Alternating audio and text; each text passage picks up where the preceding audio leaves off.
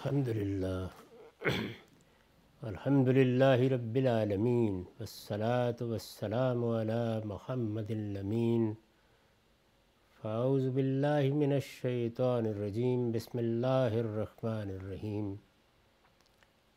خواتین و حضرات، ہم میزان حصہ اول میں پہلے باب ایمانیات کا مطالعہ کر رہے ہیں۔ روز جزا کے شواہد زیر بحث اللہ تعالیٰ کے پیغمبروں نے اس دنیا میں آ کر جس چیز کی منادی کی ہے وہ قیامت ہے۔ یہ دنیا عارضی ہے، ایک دن اس کو ختم ہو جانا ہے اور اس کے بعد جزا و سزا کے لیے انسانوں کو ان کی قبروں سے اٹھا کھڑا کیا جائے گا۔ یہ روز جزا ہے جس کے شواہد ہم دیکھ رہے ہیں۔ قرآن مجید نے اس پر کیا استدلال کیا ہے؟ میں نے اسے شواہد کا عنوان دیا ہے۔ اس میں سے چار چیزوں کا ہم مطالعہ کر چکے ہیں۔ پانچویں چیز زیر بحث ہے۔ اس میں بھی تمہید کی بحث ہو گئی تھی۔ یعنی یہ بتا دیا گیا تھا کہ یہ پانچویں چیز کیا ہے۔ یہ اللہ تعالیٰ کی وہ دینونت ہے۔ جو اسی دنیا میں برپا کر کے دکھائی گئی۔ میں نے یہ عرض کیا تھا کہ اس کی نوعیت ایسی ہے کہ آپ کسی چیز کو مختلف دلائل کے ساتھ واضح کریں اور پھر کسی معمل یا لیبارٹری میں اس کا تجربہ کر کے دکھا دیں۔ اللہ تعالیٰ نے یہی طریقہ اختیار کیا اور اس میں جو آیت آخر میں میں نے پیش کی تھی سورہ یونس کی آیت سینتالیس۔ وہ اس قانون کو قانون کے طور پر بیان کر دیتی ہے جو اس دینونت کے واقعات میں روب عمل ہوا۔ ایک مرتبہ پھر اس پر نظر ڈال لیجیے۔ ارشاد فرمایا تھا، وَلِكُلِّ امت الرسول فیضا جا رسول ہم قدیہ بین ہم بالقست و ہم لا یظلمون ہر قوم کے لیے ایک رسول ہے، پھر جب ان کا رسول آ جاتا ہے تو ان کے درمیان انصاف کے ساتھ فیصلہ کر دیا جاتا ہے اور ان پر کوئی ظلم نہیں کیا جاتا۔ یہ قانون ہے۔ اس قانون کے مطابق بار بار اللہ تعالیٰ کی طرف سے جزا و سزا یا دینونت اسی دنیا میں برپا کی گئی۔ یعنی کسی ایک قوم کا انتخاب کیا گیا، اس کی طرف اللہ کے رسول کی بیست ہوئی۔ اور پھر اس کے لیے ایک قیامت سغرا یہاں برپا کر کے دکھا دی گئی۔ اب میں اس کی تفصیلات بیان کر رہا ہوں۔ قرآن سے معلوم ہوتا ہے کہ پہلی مرتبہ یہ معاملہ قوم نوح کے ساتھ ہوا۔ یعنی انسانی تاریخ میں جو کچھ تاریخ ہمیں قرآن مجید سے معلوم ہوتی ہے، پہلی مرتبہ یہ معاملہ قوم نوح کے ساتھ ہوا۔ سیدنا نو علیہ السلام نے اپنی قوم کو خبردار کیا کہ اگر شرک سے طائب ہو کر وہ خالص اللہ ہی کی بندگی نہیں کرتے تو ان قریب ایک ایسے عذاب سے دو چار ہو جائیں گے جو انہیں صفحہ ہستی سے مٹا دے گا۔ یعنی یہ بتا دیا گیا کہ اللہ تعالیٰ قیامت کے دن تو سب انسانوں کو اٹھا کر حساب کتاب کے لیے کھڑا کریں گے۔ اور جو کچھ انہوں نے اتمام حجت کا اہتمام اس دنیا میں کر رکھا ہے، انسان کی فطرت میں، انفس میں، آفاق میں، اس کی بنیاد پر پوچھیں گے۔ لیکن تمہارے لیے مجھے رسول بنا کر بھیجا گیا ہے۔ میں اللہ تعالیٰ کا دین تمہارے سامنے پیش کروں گا، اس کی حجت پوری کر دوں گا۔ اور اگر تم میری بات نہیں مانو گے، تو تمہارا فیصلہ اسی دنیا میں کر دیا جائے گا۔ قوم کے سرداروں نے کہا، تمہاری یہی باتیں ہیں جن کی بنا پر ہم تمہیں کھلی گمراہی میں دیکھ رہے ہیں۔ یہی تاریخ ہے سب قوموں کی۔ آگے بھی بیان ہوگا کہ اس کے سرداروں نے، اس کے لیڈروں نے، اس کے دانشوروں نے اس بات کو مذاق میں اڑا دیا۔ اور یہ کہا کہ یہ تم کیا چیزیں بیان کر رہے ہو؟ ہم بھی جی رہے ہیں، برسوں سے ہمارے آبا و اجداد بھی جین رہے ہیں۔ یہ کہاں ہوا ہے اور کہاں ہوگا؟ تمہاری یہی باتیں ہیں جن کی بنا پر ہم تمہیں کھلی گمراہی میں دیکھ رہے ہیں۔ تم نے ہمارے باپ دادا کی تحقیر کی ہے۔ یعنی ہماری ایک روایت رہی ہے، اس میں بڑے بڑے لوگ رہے ہیں۔ بہت غیر معمولی طور پر ذہین، فتین، دانشور، ہمارے ان سب آبا و اجداد کو تم غلط ٹھہرا رہے ہو۔ ان کے پیش کردہ دین کو غلط ٹھہرا رہے ہو۔ ان کی روایات کو غلط ٹھہرا رہے ہو۔ تم نے ہماری تحقیر کی ہے۔ اور اب ہمارے اوپر عذاب الہی کی دھمکی بھی سنا رہے ہو۔ یعنی اب معاملہ یہاں تک پہنچ گیا کہ تم نے یہ کہنا شروع کر دیا ہے کہ اگر میری بات نہیں مانو گے تو اس کا نتیجہ یہاں تباہی اور بربادی کی صورت میں نکلے گا۔ تمہارے پیرو بھی ہمارے نچلے طبقے کے لوگ ہی ہیں جو بے سمجھے بوجھے تمہارے پیچھے لگ گئے ہیں۔ یعنی وہ لوگ کون ہیں جو تمہاری بات سن رہے ہیں؟ کیا حیثیت ہے ان کی؟ ہمارے معاشرے کے ارازل انفار وہی لوگ کے جو بالکل پسے ہوئے ہیں۔ ان کو کیا عقل، ان کو کیا شعور، ان کا کیا علم؟ روایتیں ہماری سردار ہم، زوما کی حیثیت ہمیں حاصل۔ یہ کیا لوگ ہیں؟ ان کے بلبوتے پر یہ سمجھتے ہو کہ تم کوئی صحیح بات کہہ رہے ہو، کوئی سچی بات کہہ رہے ہو، اس کی کوئی حقیقت نہیں ہے۔ نو علیہ السلام نے جواب میں فرمایا کہ یہ تمہاری بدقسمتی ہے کہ تم مجھے بھٹکا ہوا آدمی سمجھ رہے ہو۔ میں تمہارے پاس خدا کے پیغمبر کی حیثیت سے آیا ہوں اور جو کچھ تمہیں سنا رہا ہوں، وہ بے کم و کاس خدا ہی کی طرف سے سنا رہا ہوں۔ یہ خلاصہ ہے ان کی دعوت کا۔ یعنی جو کچھ مکالمہ ہوا، قوم کے ساتھ جو بات ہوئی، تو اس میں انہوں نے یہ بتا دیا کہ میری اس سے کیا دلچسپی ہے کہ میں تمہیں یہ دھمکی دوں یا عذاب کی وعید سناؤں۔ میں تو بے کم وقاص جو مجھے دیا گیا ہے وہ تم تک پہنچا رہا ہوں۔ یہ خدا کا پیغام بھی ہے اور میری طرف سے تمہارے حق میں انتہائی خیر خائی بھی۔ مجھے اس منصب پر فائز کیا گیا ہے، یہ ذمہ داری لگائی گئی ہے۔ میں تمہیں یہ پیغام پہنچا رہا ہوں تو ایک تو اپنی ذمہ داری کو ادا کر رہا ہوں، لیکن اگر غور کرو تو تمہاری خیر خائی بھی کر رہا ہوں۔ جو عذاب تمہارے سروں پر منڈلا رہا ہے، تمہیں اس کے بارے میں پہلے خبردار کر رہا ہوں۔ اگر تم میری بات مان لو تو دنیا میں بھی سرفرازی پاؤ گے اور آخرت میں بھی اللہ تعالیٰ کی نعمتوں سے بہرایاب ہوگے تو میں تو کچھ بھی نہیں کر رہا، میں تو بے کم و کاست اپنے پروردگار کی دعوت تم تک پہنچا رہا ہوں۔ یہ خدا کا پیغام بھی ہے اور میری طرف سے تمہارے حق میں انتہائی خیر خائی بھی۔ تمہاری ضد، ہٹ درمی، ناقدری، دل آزاری اور دشمنی و بیزاری کے باوجود میں یہ پیغام تمہیں پہنچا رہا ہوں۔ میں یہ پیغام تمہیں سنا رہا ہوں تو اس کا محرک اس کے سوا کچھ نہیں کہ مجھے یہ اندیشہ اور غم لاحق ہے کہ تم کہیں خدا کی پکڑ میں نہ آ جاؤ۔ یہ در حقیقت اللہ کے پیغمبروں کی طرف سے وہ جذبہ ہے جس کو یہاں بیان کیا گیا ہے۔ یعنی وہ یہ چاہتے ہیں کہ یہ ان کی قوم ہے، یہ ان کے لوگ ہیں، ان کے ساتھ ان کا تعلق ہے، وہ ان میں پیدا ہوئے ہیں، تو ان کو صحیح راستہ دکھائیں۔ یہی وہ جذبہ ہے جو ہر مسلح میں ہر دائی میں ہونا چاہیے۔ یعنی جو شخص بھی اپنی قوم کی اصلاح کرنا چاہتا ہے، وہ اصل میں اسی جذبے سے سرشار ہوتا ہے۔ وہ یہ دیکھتا ہے کہ اس کی قوم یہ کن چیزوں میں پڑی ہوئی ہے، کن چیزوں کو اہمیت دے رہی ہے۔ کیا چیزیں اس کے لیے جذباتی تعلق کا باعث بن گئی ہیں؟ وہ کن کے لیے قربانیاں دیتی ہے؟ ان بتوں کے لیے؟ ان اپنے ذہن سے بنائے ہوئے معبودوں کے لیے؟ ان باطل روایات کے لیے؟ ان غلط تصورات کے لیے یہ کیا چیزیں ہیں؟ اس کو تو اصل میں اس دنیا میں علم و عقل کی روشنی میں زندگی بسر کرنی تھی۔ اور اگر اللہ کا پیغام آ گیا تھا، اللہ کے کسی پیغمبر نے آ کے حقائق واضح کر دیے تھے، تو اس کی پیروی کرنی تھی۔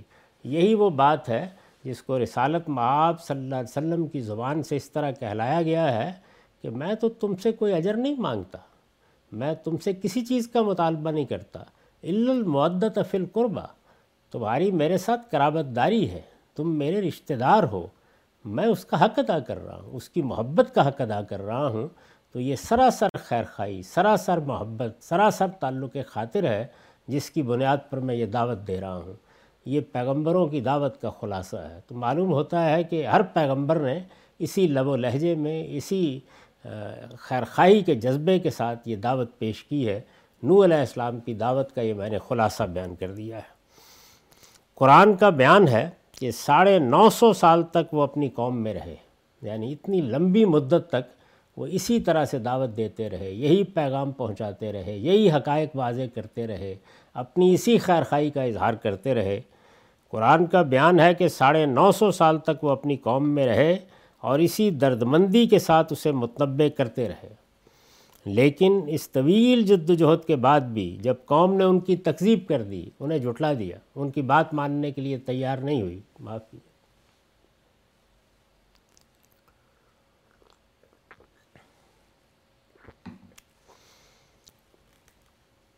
لیکن اس طویل جد و جہد کے بعد بھی جب قوم نے ان کی تکذیب کر دی اور اپنے رویے کی اصلاح پر آمادہ نہیں ہوئی، تو اللہ تعالیٰ نے حکم دیا کہ ایک کشتی بنائی جائے۔ یعنی آخری وقت آ گیا۔ اللہ کے فیصلے کے ظہور کا وقت آ گیا۔ وہ جو اوپر ہم نے آیت پڑھی، جس میں یہ کہا گیا ہے کہ قدیہ بین ہم بالکست و ہم لا یظلمون۔ اس کے بعد ہر قوم کے کے معاملے میں انصاف کے ساتھ اللہ کی عدالت اپنا فیصلہ سنا دیتی ہے اور اس کے ساتھ کوئی ظلم نہیں کیا جاتا۔ تو نو علیہ السلام کی قوم کے لیے جب یہ وقت آیا، تو اللہ تعالیٰ نے حکم دیا کہ ایک کشتی بنائی جائے۔ یہ قوم کے لیے گویا الٹیمیٹم تھا کہ کشتی کی تکمیل کے ساتھ ہی اس کا پیمانہ عمر بھی لبریز ہو جائے گا۔ یعنی ادھر کشتی تیار ہوگی، ادھر اللہ کے فیصلے کا صدور ہو جائے گا۔ چنانچہ کشتی بن گئی اور ماننے والے اس میں سوار ہو گئے تو ایک عظیم طوفان ابل پڑا۔ زمین کو حکم دیا گیا کہ اپنا سارا پانی اگل دے اور آسمان کو حکم دیا گیا کہ اپنا سارا پانی برسا دے۔ یہاں یہ چیز واضح رہے کہ یہ ایک پیغمبر کی قوم کی تکذیب کے نتیجے میں آنے والا عذاب تھا۔ اس لیے کوئی وجہ نہیں کہ اس کے بارے میں یہ تصور کیا جائے کہ یہ اس ساری زمین پر آیا۔ یہ ظاہر ہے کہ اسی علاقے میں آیا جس علاقے میں یہ قوم آباد تھی اور انہی کو تباہ کرنے کے لیے آیا۔ زمین کو حکم دیا گیا کہ اپنا سارا پانی اگل دے اور آسمان کو حکم دیا گیا کہ اپنا سارا پانی برسا دے۔ پھر جو نشان مقرر کر دیا گیا تھا، پانی اس پر جا کر ٹھہر گیا اور پوری قوم اس میں غرق ہو گئی۔ یعنی اللہ تعالیٰ نے اس طرح سے اپنا فیصلہ اس قوم کے خلاف سنا دیا۔ وہی لوگ محفوظ رہے جو ایمان لا چکے تھے۔ سیدنا نو علیہ السلام کی دعوت کو قبول کر چکے تھے اور اب ان کے ساتھ کشتی میں سوار ہو گئے۔ یہاں تک کہ نو علیہ السلام کا بیٹا کنان بھی اپنی ہٹ دھرمی کے باعث اس کی نظر ہو گیا۔ یہ ان کا بیٹا تھا۔ ظاہر ہے کہ اس کو بھی دعوت دی گئی۔ اور اس نے جو رویہ اختیار کیا پہلے، اور یہ معلوم ہوتا ہے کہ مسلسل اختیار کیے رکھا، وہ یہ ہے کہ ایک منافقانہ موافقت جاری رکھی۔ لیکن بالآخر کھل کر سامنے آ گیا۔ یہاں تک کہ نو علیہ السلام کا بیٹا کنان بھی اپنی ہٹ دھرمی کے باعث اس کی نظر ہو گیا۔ یہ ایک عبرت انگیز منظر تھا۔ طوفانی ہوائیں چل رہی تھیں موسلا دھار بارش ہو رہی تھی، پہاڑوں کی طرح موجیں اٹھ رہی تھیں۔ نوح کی کشتی ان کے تھپے، تھپیڑوں سے نبرد آزما تھی کہ اتنے میں باپ نے دیکھا کہ سامنے بیٹا حیران و ششدر کھڑا ہے۔ اس کو دیکھ کر شفقت پدری نے جوش پارا۔ پکار اٹھے کہ جانے پدر، اب بھی موقع ہے، ان منکروں کو چھوڑ کر کشتی میں سوار ہو جاؤ۔ لیکن اس ہولناک منظر کو دیکھ کر بھی اس کی ضد میں کچھ فرق نہیں آیا۔ اس نے کہا، میں کسی پہاڑ کی پناہ لے لوں گا. نو علیہ السلام نے یہ کہا، یہ پانی نہیں، کہرے الہی. نو علیہ السلام نے کہا، یہ پانی نہیں، کہرے الہی ہے، اس سے خدا کے سوا آج کوئی بچانے والا نہیں ہو سکتا. یہ گفتگو ہو رہی تھی کہ اچانک ایک موج اٹھی اور بیٹے کو بہا لے گئی۔ نو علیہ السلام کی قوم کے تمام منکرین اسی انجام کو پہنچے۔ خدا کی عدالت کا یہ بے لاگ فیصلہ تھا۔ اس سے محفوظ صرف وہی رہے جو ماننے والے تھے۔ یہ پہلی قیامت تھی۔ یعنی اس دنیا میں رسولوں کی بیست کے ذریعے سے جو قیامت سغرا برپا کی جاتی ہے، یہ پہلی مرتبہ ہوا۔ نو علیہ السلام کے ذریعے سے ہوا۔ ان کی قوم کے معاملے میں ہوا۔ اور ایک طوفان کی صورت میں پوری قوم پر اللہ کا عذاب آ گیا۔ صرف وہی لوگ اس سے محفوظ رہے جو ماننے والے تھے، منکرین نہیں تھے۔ جنہوں نے اپنے پیغمبر کی تکذیب نہیں کی، جو اس کے پیچھے چلنے کے لیے تیار ہو گئے اور آخر میں جب الٹیمیٹم دیا گیا تو کشتی میں سوار ہو گئے۔ وہی لوگ اس سے محفوظ رہے۔ یہ پہلی قیامت تھی جو آخرت کے تصور کو اتمام حجت کے درجے تک مبرہن کر دینے کے لیے برپا کی گئی۔ یعنی اللہ تعالیٰ نے جب جب یہ فیصلہ کیا کہ کسی قوم کے لیے اس کو آخری درجے میں واضح کر دیا جائے اور اس قوم پر عذاب کے نتیجے میں یہ ایک واقعے کی حیثیت سے دوسری قوموں کے لیے عبرت کا نمونہ بنے۔ تو یہ قیامت بار بار برپا ہوئی اور پہلی مرتبہ اس قوم کے معاملے میں برپا ہوئی۔ یہ پہلی قوم قیامت تھی جو آخرت کے تصور کو اتمام حجت کے درجے تک مبرہن کر دینے کے لیے برپا کی گئی۔ مبرہن کر دینے کے لیے، واضح کر دینے کے لیے، ثابت کر دینے کے لیے۔ اس کے بعد یہی معاملہ دنیا کی ہر قوم کے ساتھ ہوا۔ ہم نے جو آیت اوپر پڑھی، اس میں کہا گیا ہے کہ بولے کل امت الرسول یعنی سیدنا ابراہیم علیہ السلام سے پہلے یہ معلوم ہوتا ہے کہ ہر قوم کے ساتھ یہی معاملہ ہوا۔ یہی معاملہ دنیا کی ہر قوم کے ساتھ ہوا۔ آد، سمود، قوم لوت، قوم شعیب، قوم یونس، اور اس طرح کی بعض دوسری قوموں کے جو واقعات قرآن میں بیان ہوئے ہیں، وہ اسی کی مثالیں ہیں۔ قرآن مجید نے صرف ان قوموں کے واقعات بیان کیے ہیں جن سے عرب واقف تھے۔ قرآن مجید کے اولین مخاطبین واقف تھے۔ جن کے سامنے قیامت کا یہ مقدمہ پیش کیا جا رہا تھا، وہ واقف تھے۔ ان کو یہ بتایا گیا ہے کہ وہ تاریخ جس سے تم واقف ہو وہ واقعات جن سے تم آشنا ہو، وہ شہادت دے رہے ہیں کہ جس قیامت سے تمہیں خبردار کیا جا رہا ہے، وہ جو پوری انسانیت کے لیے برپا ہوگی، اس پورے عالم کے لیے برپا ہوگی، وہ برحق ہے۔ وہ ہر حال میں برپا ہو کر رہے گی۔ یہ انہیں بتایا جا رہا ہے۔ ارشاد فرمایا ہے، یہ قرآن مجید کی آیات ہیں اور سورہ ابراہیم کی نو سے چودہ تک آیات ہیں۔ یہ دیکھیے کہ اس میں یہ ساری داستان کس طرح بیان کی گئی ہے۔ علم یاتکم نب الزین امن قبل کم قوم نوہن و عادم و سمود و الزین امن بادم لا عالم اللہ۔ جات ہم رسول بالبینات فردو عیدی ہم فی افواہم و کالو انا کفرنا بما ارسلتم بہی و انا لفی شک ممت تدوننا الیہ مریب قالت رسلہم فی اللہ شک فاتر السماوات والارض یدوکم لیغفر لکم من ذنوبکم و یؤخرکم الى اجل مسمى قالوا ان انتم الا بشر مثلنا تريدون ان تصدونا عما كان يعبد آباؤنا فاتون بسلطان مبین تمہیں ان لوگوں کی خبر نہیں پہنچی جو تم سے پہلے گزر چکے ہیں۔ قوم نوح، عاد و سمود اور جو ان کے بعد ہوئے ہیں، جنہیں خدا کے سوا کوئی نہیں جانتا۔ یعنی ان قوموں کی تاریخ بڑی حد تک اب دنیا سے محب ہو چکی۔ یہ قومیں تھیں جن کا ذکر قرآن نے کیا ہے، جن سے عرب واقف تھے۔ تمہیں ان لوگوں کی خبر نہیں پہنچی جو تم سے پہلے گزر چکے ہیں۔ قوم نوح، عاد و سمود اور جو ان کے بعد ہوئے ہیں، جنہیں خدا کے سوا کوئی نہیں جانتا۔ ان کے رسول ان کے پاس کھلی کھلی نشانیاں لے کر آئے۔ یہ پوری تاریخ کو بیان کیا ہے۔ یعنی اس کی تفصیلات قرآن مجید مختلف جگہوں پر بیان کرتا ہے، لیکن یہاں گویا خلاصے کے طور پر اس پورے قانون کا اطلاق کر کے بتایا ہے۔ ان کے رسول ان کے پاس کھلی کھلی نشانیاں لے کر آئے تو انہوں نے اپنے ہاتھ ان کے منہ میں دے دیے کہ خاموش ہو جاؤ اور کہہ دیا کہ جو تمہیں دے کر بھیجا گیا ہے ہم اس کو نہیں مانتے۔ اور جس چیز کی طرف تم ہم کو بلا رہے ہو، اس کے بارے میں ہم ایسے شک میں پڑ گئے ہیں جو سخت الجھن میں ڈال دینے والا ہے۔ ان کے رسولوں نے کہا، کیا خدا کے بارے میں شک ہے؟ اب یہ دیکھیے کہ یہ جو ساری داستان ہے، یہ داستان قرآن مجید نے تمہید کے طور پر پہلے واضح کی کہ اس طرح ہم نے رسول بھیجے، اس طرح آ کے انہوں نے بات کی، اس طرح اپنی دعوت پیش کی۔ اور یہ فرمایا ہے کہ نہ صرف یہ کہ ان قوموں کے ساتھ ہوا جن کے ناموں سے تم واقف ہو یا جن کی داستان تمہیں سنائی جا رہی ہے، بلکہ بہت سی قوموں کے ساتھ ہوا جنہیں تم نہیں جانتے۔ تو اب دیکھیے کہ آگے کیا ہے۔ کالت ہم رسل ہم ان نہن و اللہ بشرم مسلکم ولا کن اللہ یمن علام یشا میں نباد ہی وما کان لنا ناتیکم بسلطان اللہ بزن اللہ، وقال الذین کفروا لرسلہم لنخرجنکم من ارضنا او لتعودن فی ملتنا فاوحى الیہم ربهم لنہلکن الظالمین وَلَنُسْكِنَنَّكُمُ الْأَرْضَ مِن بَعْدِهِمْ ذَلِكَ لِمَنْ خَافَ مَقَامِي وَخَافَ بَعِيدٍ تو یہاں تک ترجمہ میں نے پڑھ دیا تھا کیا خدا کے بارے میں شک ہے جو آسمانوں اور زمین کا وجود میں لانے والا ہے؟ وہ تمہیں بلا رہا ہے کہ تمہارے گناہوں میں سے معاف فرمائے جو اس سے پہلے تم سے ہوئے ہیں۔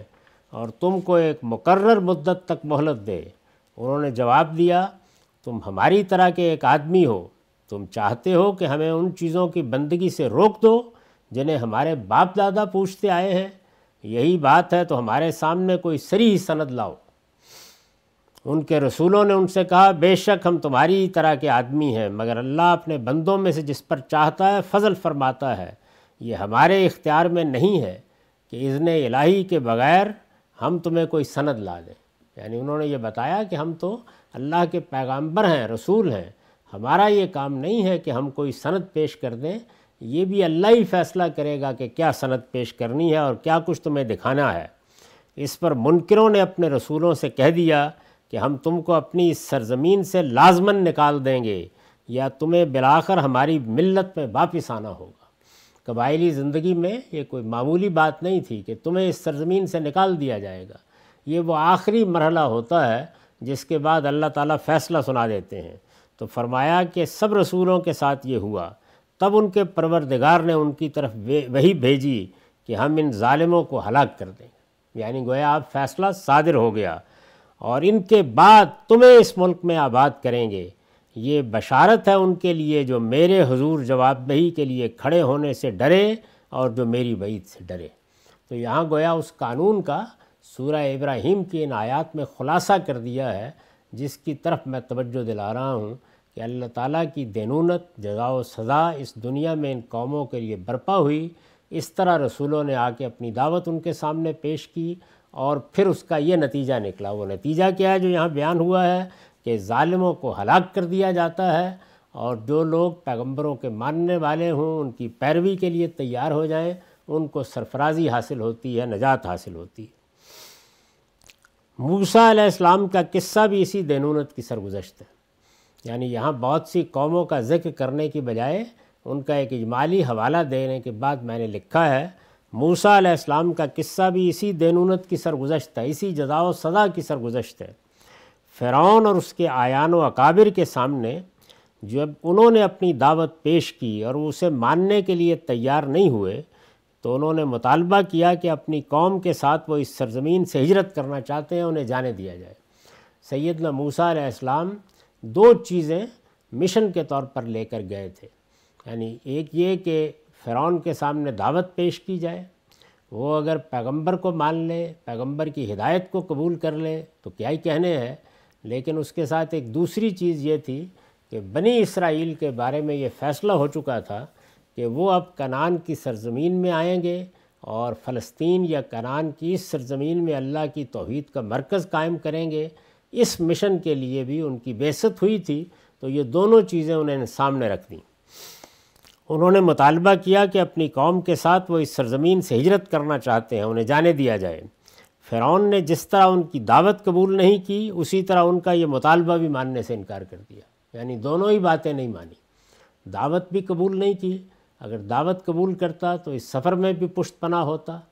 اگر یہ دعوت قبول کرتا تو اس کے لیے وہاں بھی برکتیں ہوتیں اور بنی اسرائیل بھی عزت اور وقار کے ساتھ اس سرزمین میں داخل ہو جاتے، بلکہ اس زمانے کے ایک بڑے باجبروت بادشاہ کی مدد کے نتیجے میں ان کے لیے بڑی آسانیاں پیدا ہوتی تو ساری یہ اسکیم تھی، لیکن وہ دونوں ہی باتوں کو ماننے کے لیے تیار نہیں ہوا۔ انہوں نے مطالبہ کیا یعنی سید نبوسا علیہ السلام نے، کہ اپنی قوم کے ساتھ وہ اس سرزمین سے ہجرت کرنا چاہتے ہیں، انہیں جانے دیا جائے۔ فرعون نے جس طرح ان کی دعوت قبول نہیں کی، اسی طرح ان کا یہ مطالبہ بھی ماننے سے انکار کر دیا۔ اس پر اللہ تعالیٰ نے پے در پے اپنی تنبیہات نازل کی یہ اللہ تعالیٰ کا طریقہ ہے کہ جب اس کے رسول آ جاتے ہیں تو ان کی موجودگی میں وہ تنبیہات نازل کرتا ہے۔ آخری عذاب سے پہلے چھوٹے چھوٹے عذاب آتے ہیں، جس کو العذاب الدنا کہا گیا ہے۔ یعنی وہ عذاب کے جو صرف جھنجھوڑنے کے لیے ہوتے ہیں، صرف بیدار کرنے کے لیے ہوتے ہیں، ایک طرح کی وارننگ ہوتے ہیں تاکہ لوگ سوچنے کے لیے تیار ہو جائیں۔ تنبیہات نازل کیں، جن کے نتیجے میں وہ بڑی مشکل سے آمادہ ہوا کہ چند روز کے لیے انہیں جانے کی اجازت دے دے۔ یعنی اس نے کہا کہ اچھی بات ہے تم تھوڑے دنوں کے لیے چلے جاؤ لیکن پھر واپس آؤ گے۔ یہ وہ لوگ تھے بنی اسرائیل کے کہ جو سیدنا یوسف کے زمانے میں وہاں آباد ہوئے تھے۔ اب ایک بڑی قوم بن چکے تھے اور وہ سب لوگ ایک طرح سے بیگار میں پکڑے ہوئے غلام تھے۔ یعنی ان کی حیثیت اب یہی تھی فرائنہ نے ان کو غلام بنا لیا تھا۔ چند روز کے لیے انہیں جانے کی اجازت دے دے، لیکن جب موسیٰ علیہ السلام اپنی قوم کو لے کر روانہ ہوئے تو اس کی نیت تبدیل ہو گئی۔ اور اپنی فوجوں کے ساتھ وہ ان کے تعاقب میں نکل کھڑا ہوا۔ اسے خیال ہوا کہ یہ میں تنبیہات سے مروب ہو کر ایک باجبروت بادشاہ کیا کر بیٹھا ہوں۔ تو پیچھا کیا اس نے۔ اس کا خیال تھا کہ وہ انہیں مجبور کر کے واپس لے آئے گا، مگر اب فیصلے کا وقت آ چکا تھا۔ یعنی اللہ تعالیٰ کی طرف سے مہلت ختم ہو چکی تھی۔ اب فیصلہ ہونا تھا۔ لہٰذا یہ فیصلہ صادر ہوا اور اس شان کے ساتھ صادر ہوا کہ بنی اسرائیل کو گویا خدا نے اپنی آغوش میں لے کر دریا پار کرا دیا۔ اور اپنے وقت کا یہ باجبروت بادشاہ اسی دریا میں اپنے لشکروں سمیت غرق ہوا۔ اس کی تفصیلات قرآن مجید کی مختلف صورتوں میں بیان ہوئی ہیں۔ یعنی کس طرح سے انہوں نے پانی پر اپنی لٹھیا ماری اور کس طرح سے پھر اللہ تعالیٰ نے اس کو دو حصوں میں تقسیم کر دیا اور بنی اسرائیل کے لیے کس طرح ایک بالکل صاف راستہ بن گیا وہ اس ہموار راستے پر چلتے ہوئے دریا کے پار اتر گئے اور جب فرعون اسی ہموار راستے پر آگے بڑھا تو لشکروں سمیت غرقاب ہوا۔ پھر قدرت کی اس عظیم نشانی کے اندر ایک دوسری عظیم نشانی یہ ظاہر ہوئی کہ اس کی لاش کو سمندر نے قبول نہیں کیا اور ایک نشان عبرت بنانے کے لیے باہر پھینک دیا تاکہ زبان حال سے وہ ہر دور کے فرونوں کو متنبع کرتی رہے۔ سورہ یونس میں یہ آیت نوے، بانوے ہے۔ ان کو سنیے، اس میں یہ بیان ہوا ہے۔ کئی جگہ بیان ہوا ہے، لیکن ظاہر ہے کہ ایک دو جگہوں ہی کا انتخاب کیا جا سکتا ہے۔ وہ جا وزنب بنی اسرائیل البحر فاطبہ ہم فرعون و جنود بگیم و ادمن حتیٰ اذا ادرک الغرق کال منت لا الہ الا الذی آمنت بہی بنو اسرائیل وانا من المسلمین الان وقد اسیت قبل وکنت من المفسدین فلیوم ننجی کا بے بدنک لتکون لمن خلف کا آیا و ان کثیرم من الناس ان آیاتنا لغافلون۔ بنی اسرائیل کو اس کے بعد ہم نے سمندر پار کرا دیا، تو فرعون اور اس کے لشکروں نے سرکشی اور شرارت کی۔ تو فرعون اور اس کے لشکروں نے سرکشی اور شرارت کی راہ سے ان کا پیچھا کیا۔ یہاں تک کہ جب فرعون ڈوبنے لگا تو بول اٹھا، میں نے مان لیا کہ اس کے سوا کوئی الہ نہیں جس پر بنی اسرائیل ایمان لائے ہوئے ہیں اور میں بھی سر اطاعت جھکا دینے والوں میں سے ہوں۔ کہ اب؟ یعنی قرآن مجید نے بہت ہی بلیغ ادبی اسلوب میں یہ سوال کھڑا کر دیا ہے کہ اچھا اب کیا اب؟ اس سے پہلے تو تم نافرمانی کرتے رہے اور فساد برپا کرنے والوں میں سے تھے۔ سو آج ہم تیرے بدن کو بچا لیں گے تاکہ اپنے بعد آنے والوں کے لیے تو خدا کے عذاب کی نشانی بن کر رہے۔ حقیقت یہ ہے کہ بہت سے لوگ ہماری نشانیوں سے غافل ہی رہتے ہیں۔ تو یہ وہ دینونت ہے یا جزا و سزا ہے جو سیدنا موسیٰ علیہ السلام کے ذریعے سے فرعون کے لیے، اس کے لشکروں کے لیے اس کے آیان و اکابر کے لیے برپا کی گئی۔ اس کا چونکہ موقع ہی نہیں دیا گیا تھا کہ پوری قوم پر حجت تمام ہو، اس لیے معاملہ فرعون اور اس کے لشکروں تک محدود رہا۔ معافی۔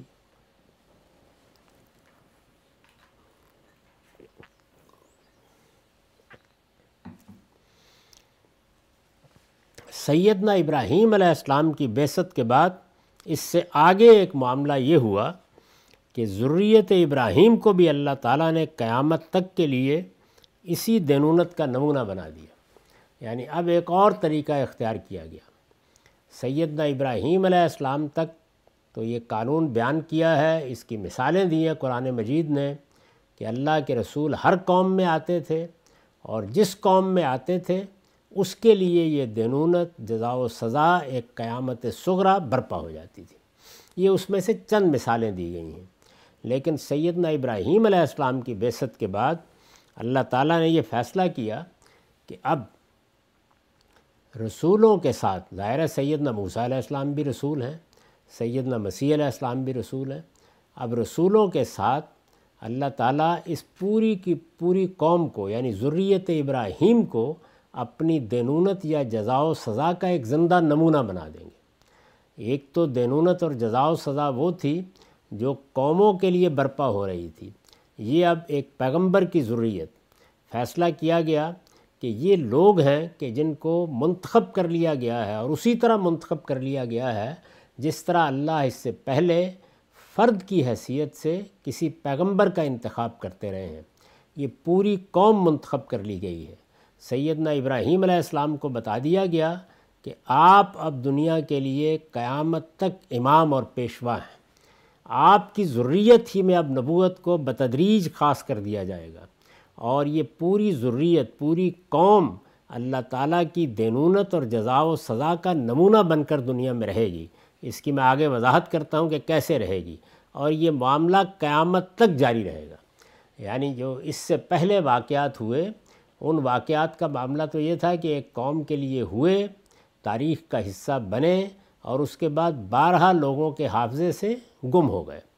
بعض قوموں کا معاملہ یہ ہوا، جیسے پیچھے بیان کیا ہے کہ خاص خاص علاقوں میں ان کی داستان لوگوں کے علم میں تھی، جیسے کہ عرب کے لوگوں کا معاملہ تھا، کیونکہ وہیں پدا ہوئی تھی انسانیت کے اس سارے عمل کی۔ تو یہاں یہ کیا گیا کہ ایک قوم کو دنیا کے وسط میں آباد کیا جائے۔ ایک حصے کو جس طرح کہ ہم جانتے ہیں، جزیرہ نما عرب میں آباد کیا گیا، یہ بنی اسماعیل تھے، ایک بیٹے کی اولاد۔ اور دوسرے حصے کو، بنی اسحاق کو فلسطین یا کنان میں آباد کیا گیا۔ موسیٰ علیہ السلام ان کو نکال کر وہاں سے لائے۔ تو اب یہ دینونت گویا ان کی پوری کی پوری زندگی کے ساتھ، ان کے احوال کے ساتھ خاص ہو گئی۔ کیسے خاص ہوئی؟ سیدنا ابراہیم علیہ السلام کی بیست کے بعد اس سے آگے ایک معاملہ یہ ہوا کہ ضروریت ابراہیم کو بھی اللہ تعالیٰ نے قیامت تک کے لیے یعنی اب یہ معاملہ وقتی نہیں رہا۔ قیامت تک کے لیے اسی دینونت کا نمونہ بنا دیا گیا۔ چنانچہ اعلان کیا گیا کہ یہ اگر حق پر قائم ہو یعنی اب یہ دینونت کی صورت جزا و سزا کی صورت کیا قائم کی؟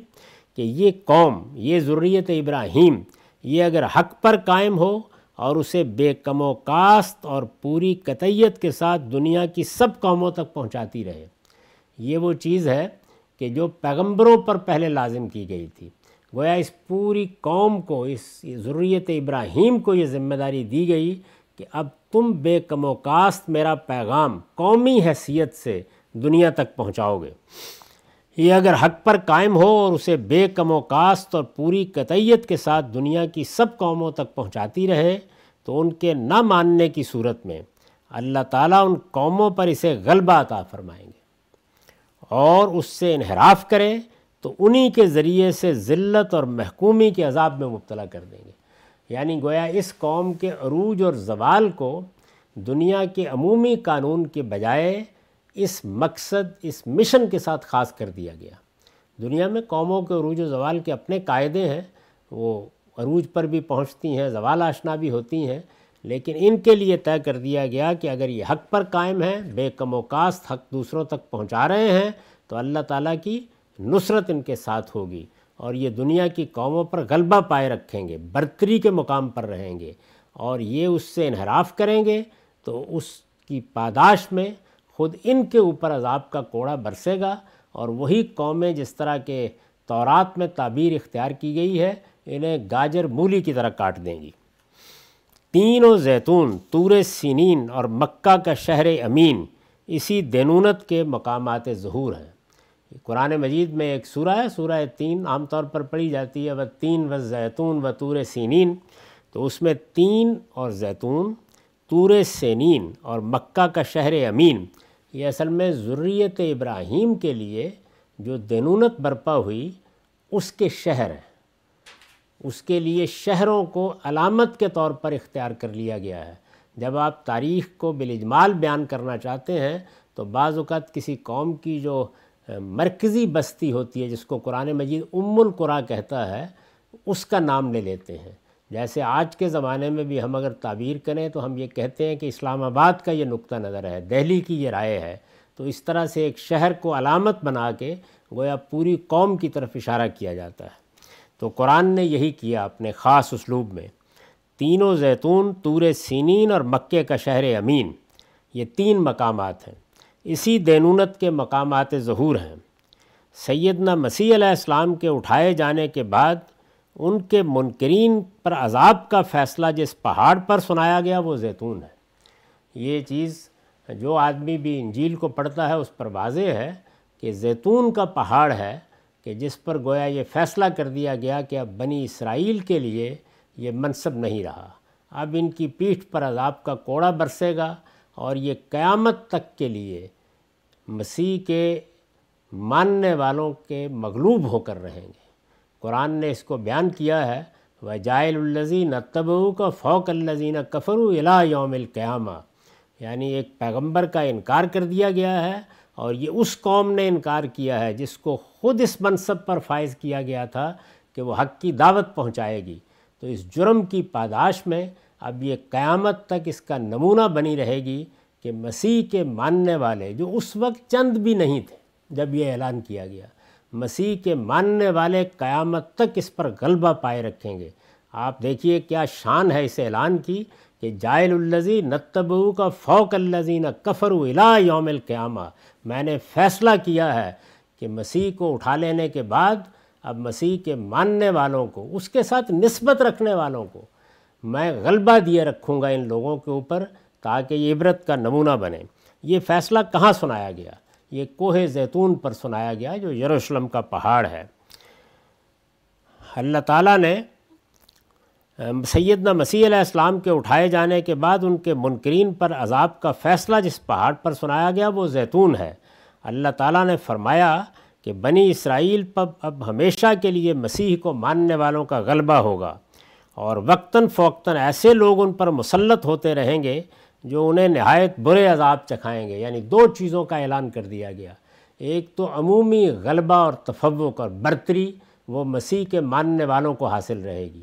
دوسرے یہ ہے کہ تھوڑے تھوڑے وقتوں کے بعد ایسے لوگ ان پر مسلط ہوتے رہیں گے جو انہیں بدترین عذاب چکھائیں گے۔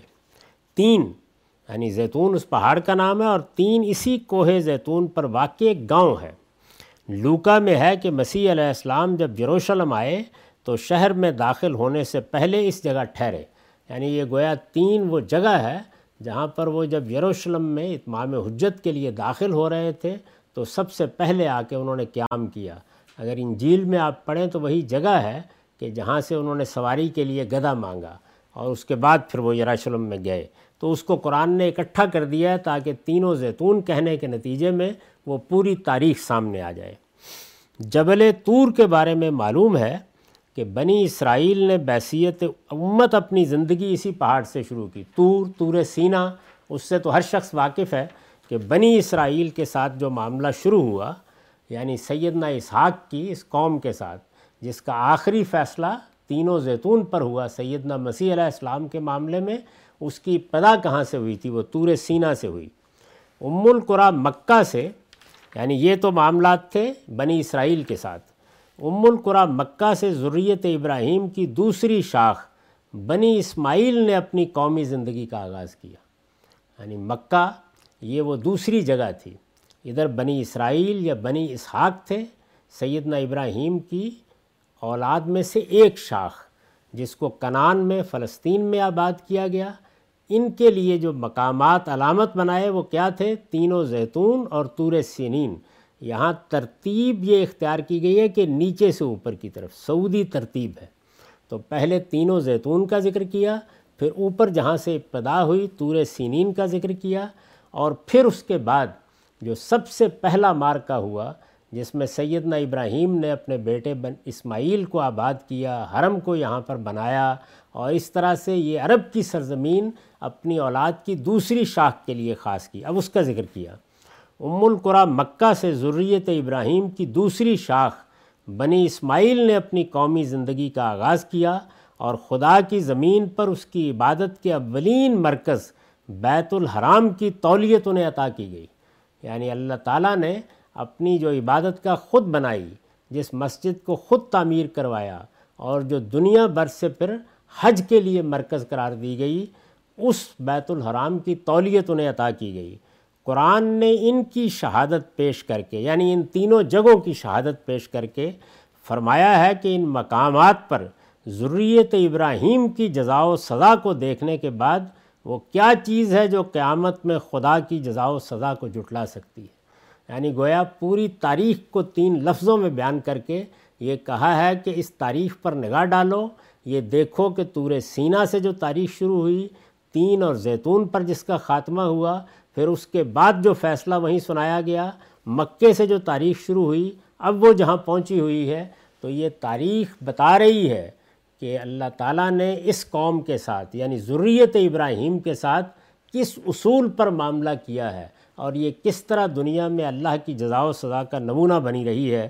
ارشاد فرمایا ہے و تین و زیتون و تور سینین و حاضل بلد المین لقد خلق نل انسان فی احسن تقویم ثم رددنا اسفل صافلین الزین آمن و عامل الصالحات فلحم مجر غیر ممنون فما یکذب کباد بالدین علیہ صلاح بحکم الحاکمین تین اور زیتون کے پہاڑ گواہی دیتے ہیں اور تور سینین اور تمہارا یہ شہر امین بھی کہ انسان کو ہم نے ان مقامات پر پیدا کیا تو اس وقت وہ بہترین ساخت پر تھا یعنی بنی اسرائیل بھی بہترین ساخت پر تھے، بنی اسماعیل بھی بہترین ساخت پر تھے، اعلیٰ اخلاق پر تھے، اعلیٰ کردار پر تھے۔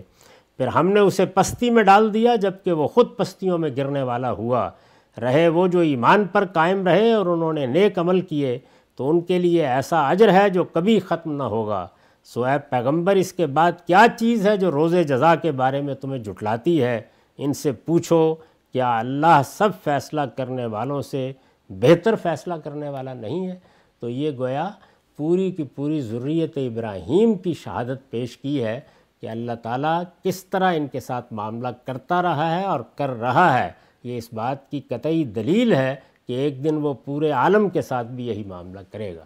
اقول و قولی حاضہ وستغفر اللہ لی ولکم ولسائر المسلمین۔ اب دس منٹ کا وقفہ ہے، اس کے بعد سوالوں کی نشست ہوگی۔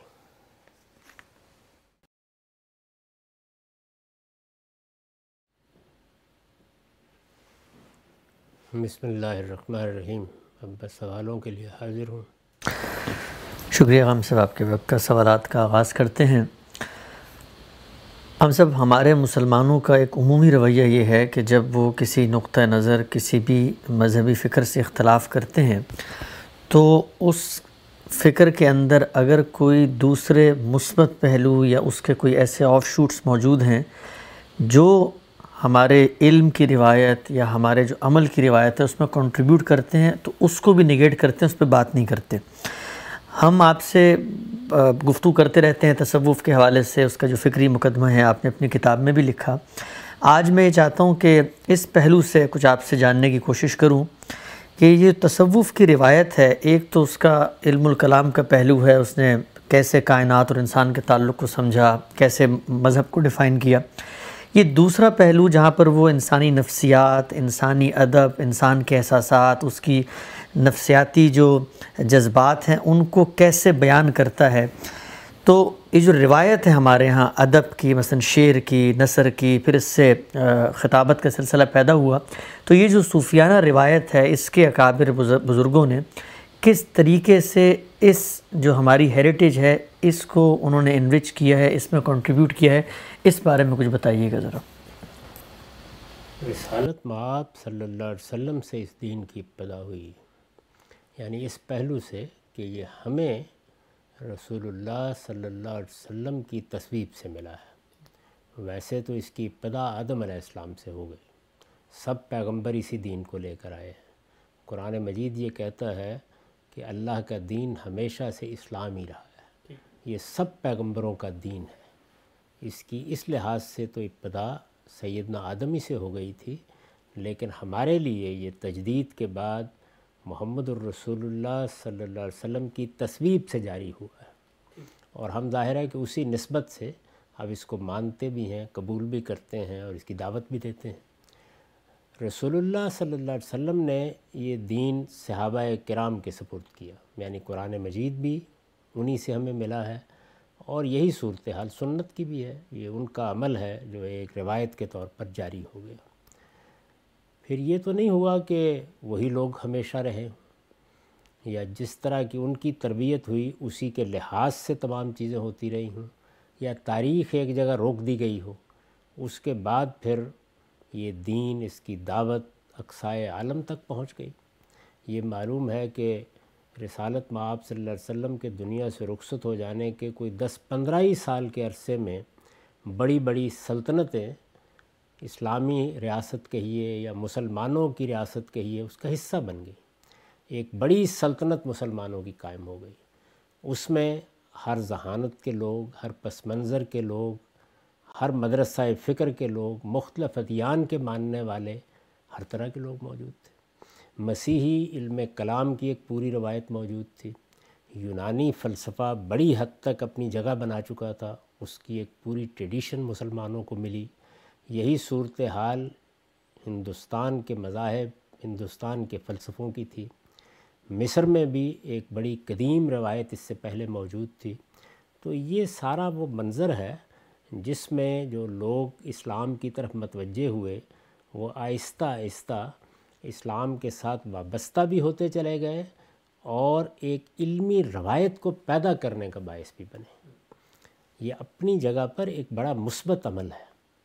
یعنی ایسا نہیں ہو سکتا کہ کوئی مذہب آپ لوگوں کو دیں اور وہ مذہب قبول کرنے کے بعد باقی دنیا سے بے تعلق ہو کر بیٹھ جائے۔ اس کو آج کے زمانے سے سمجھ لینا چاہیے۔ ہم مسلمان ہیں، اللہ پر ایمان رکھتے ہیں، آخرت پر ایمان رکھتے ہیں لیکن اس وقت کی پوری دنیا میں پچھلے تین چار سو سال میں جو تبدیلیاں آئی ہیں، جو افکار پیدا ہوئے ہیں، جو سیاست میں تبدیلی آئی، جو معاشرت میں تبدیلی آئی، میں نے کئی مرتبہ عرض کیا ہے کہ وہ ولڈیوراں کے الفاظ میں جو ایج آف فیتھ ختم ہوئی اور اس کی جگہ پر نیسنس ہوا، ایک انلائٹنمنٹ کا پورا پروجیکٹ چلا، جدیدیت جس کو ہم کہتے ہیں ماڈرنٹی اس نے اپنے ڈیرے ڈالے۔ تو یہ سب کچھ جو کچھ بھی ہے یہ تو نہیں ہو سکتا نا کہ یہ ہمارے ذہنوں تک نہ پہنچے۔ یہ افکار ہم نہ دیکھیں، یہ ہماری زندگی پر اثر انداز نہ ہوں۔ یہ سیاسی لحاظ سے بھی ہوں گے، معاشرتی لحاظ سے بھی ہوں گے، سماجی لحاظ سے بھی ہوں گے، تہذیبی لحاظ سے بھی ہوں گے۔ ان کے اثرات آپ کے آرکیٹیکچر پر پڑتے ہیں، آپ کی مصوری اور آپ کے فنون پر پڑتے ہیں، آپ کے سوچنے کے انداز پر پڑھتے ہیں، چیزوں کو دیکھنے کے انداز پر پڑھتے ہیں۔ یہ جمہوریت، جمہوری اقدار، انسانی حقوق ظاہر ہے کہ یہ اصطلاحات اور تعبیریں ہمارے ہاں تو پیدا نہیں ہوئیں۔ تو اس زمانے میں بھی آپ دیکھتے ہیں کہ انسانی ذہن ان چیزوں کے ساتھ آگے بڑھتا ہے۔ یہ کوئی قابل مذمت چیز نہیں ہے۔ ایک زندہ انسان کی حیثیت سے انسانیت کا سفر ہے، جس میں آپ بھی شریک ہو جاتے ہیں۔ اس میں اس کی بڑی ضرورت ہوتی ہے کہ مذہب، چونکہ انسان کے علمی ارتقاء کا نتیجہ نہیں ہے۔ یعنی انسانی علوم کے بارے میں ابھی حال میں میں بڑی تفصیلی گفتگو کر چکا ہوں کہ وہ کس طرح سے پیدا ہوتے ہیں۔ انسانی علم نہ صرف یہ کہ اپنی پیدائش کا ایک پورا نظم رکھتا ہے، بلکہ وہ نظام فکر بننے یا ایک علم کی حیثیت اختیار کرنے تک جن مراحل سے گزرتے ہیں، وہ سب کے سب ارتقائی ہوتے ہیں۔ اس میں نقد و نظر کا سلسلہ بھی جاری رہتا ہے۔ اس میں آپ بہت سے افکار کو ایک زمانے میں بڑی غیر معمولی اور قیمتی چیز سمجھتے ہیں، پھر اس پر تنقید بھی کرتے ہیں۔ اس مصرے میں اس کو سمیٹ دیا اقبال نے کہ تراشیدم پرستیدم شکستم۔ ہم بت تراشتے ہیں، پھر اس کے بعد ان کی پرستش کرتے ہیں، پھر ان کو خود ہی توڑ دیتے ہیں۔ تو انسانی علم کی تاریخ یہ تراشیدم پرستیدم شکستم میں ہے، لیکن مذہب کا معاملہ یہ نہیں ہے۔ مذہب میں جو اصل مسئلہ پیدا ہوتا ہے وہ یہ ہے کہ وہ پیغمبروں کی ہدایت ہے، آسمان سے آئی ہے، فیصلہ کن ہے۔ اس میں اصل کی حیثیت میرے یا آپ کے ارتقاء کو نہیں ہے۔ علامہ اقبال نے ریکنسٹرکشن میں ایک آخری خطبہ، جو چھٹا خطبہ ہے غالباً، اس میں انہوں نے بیان کیا ہے کہ مذہب کی ابتدا ایمان سے ہوتی ہے، پھر فکر اس میں در آتا ہے اور پھر اس کے بعد عرفان کا دور آ جاتا ہے۔ یہ میرے نزدیک مذہب کے بارے میں تو صحیح نہیں ہے۔ مذہب تو اپنی پیور صورت میں انبیاء کے ذریعے سے ملتا ہے، اسی صورت میں ہوتا ہے، اسی صورت میں اس کو رہنا چاہیے۔ لیکن انسانوں کے ساتھ یہ ساری داستان ضرور گزرتی ہے۔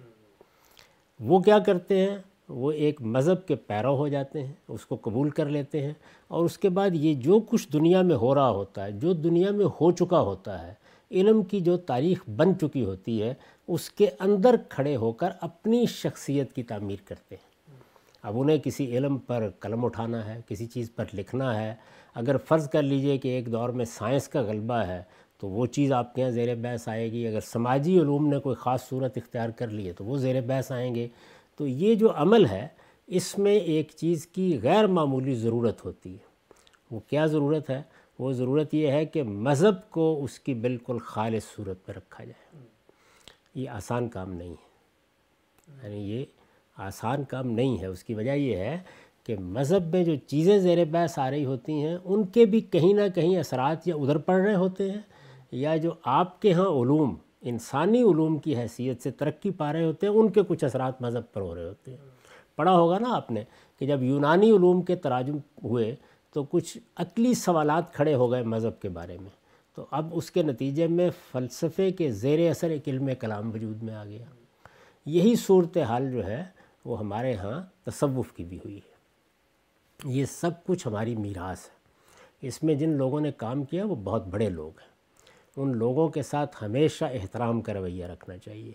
کوئی قوم اپنی میراث سے بیگانہ نہیں ہو سکتی۔ مذہب کی تطہیر جس طرح ضروری ہے، اسی طرح یہ بھی ضروری ہے کہ جو کام لوگوں نے کیا ہو، اس سے متعلق کوئی اطلاق منفی رویہ نہ اختیار کیا جائے۔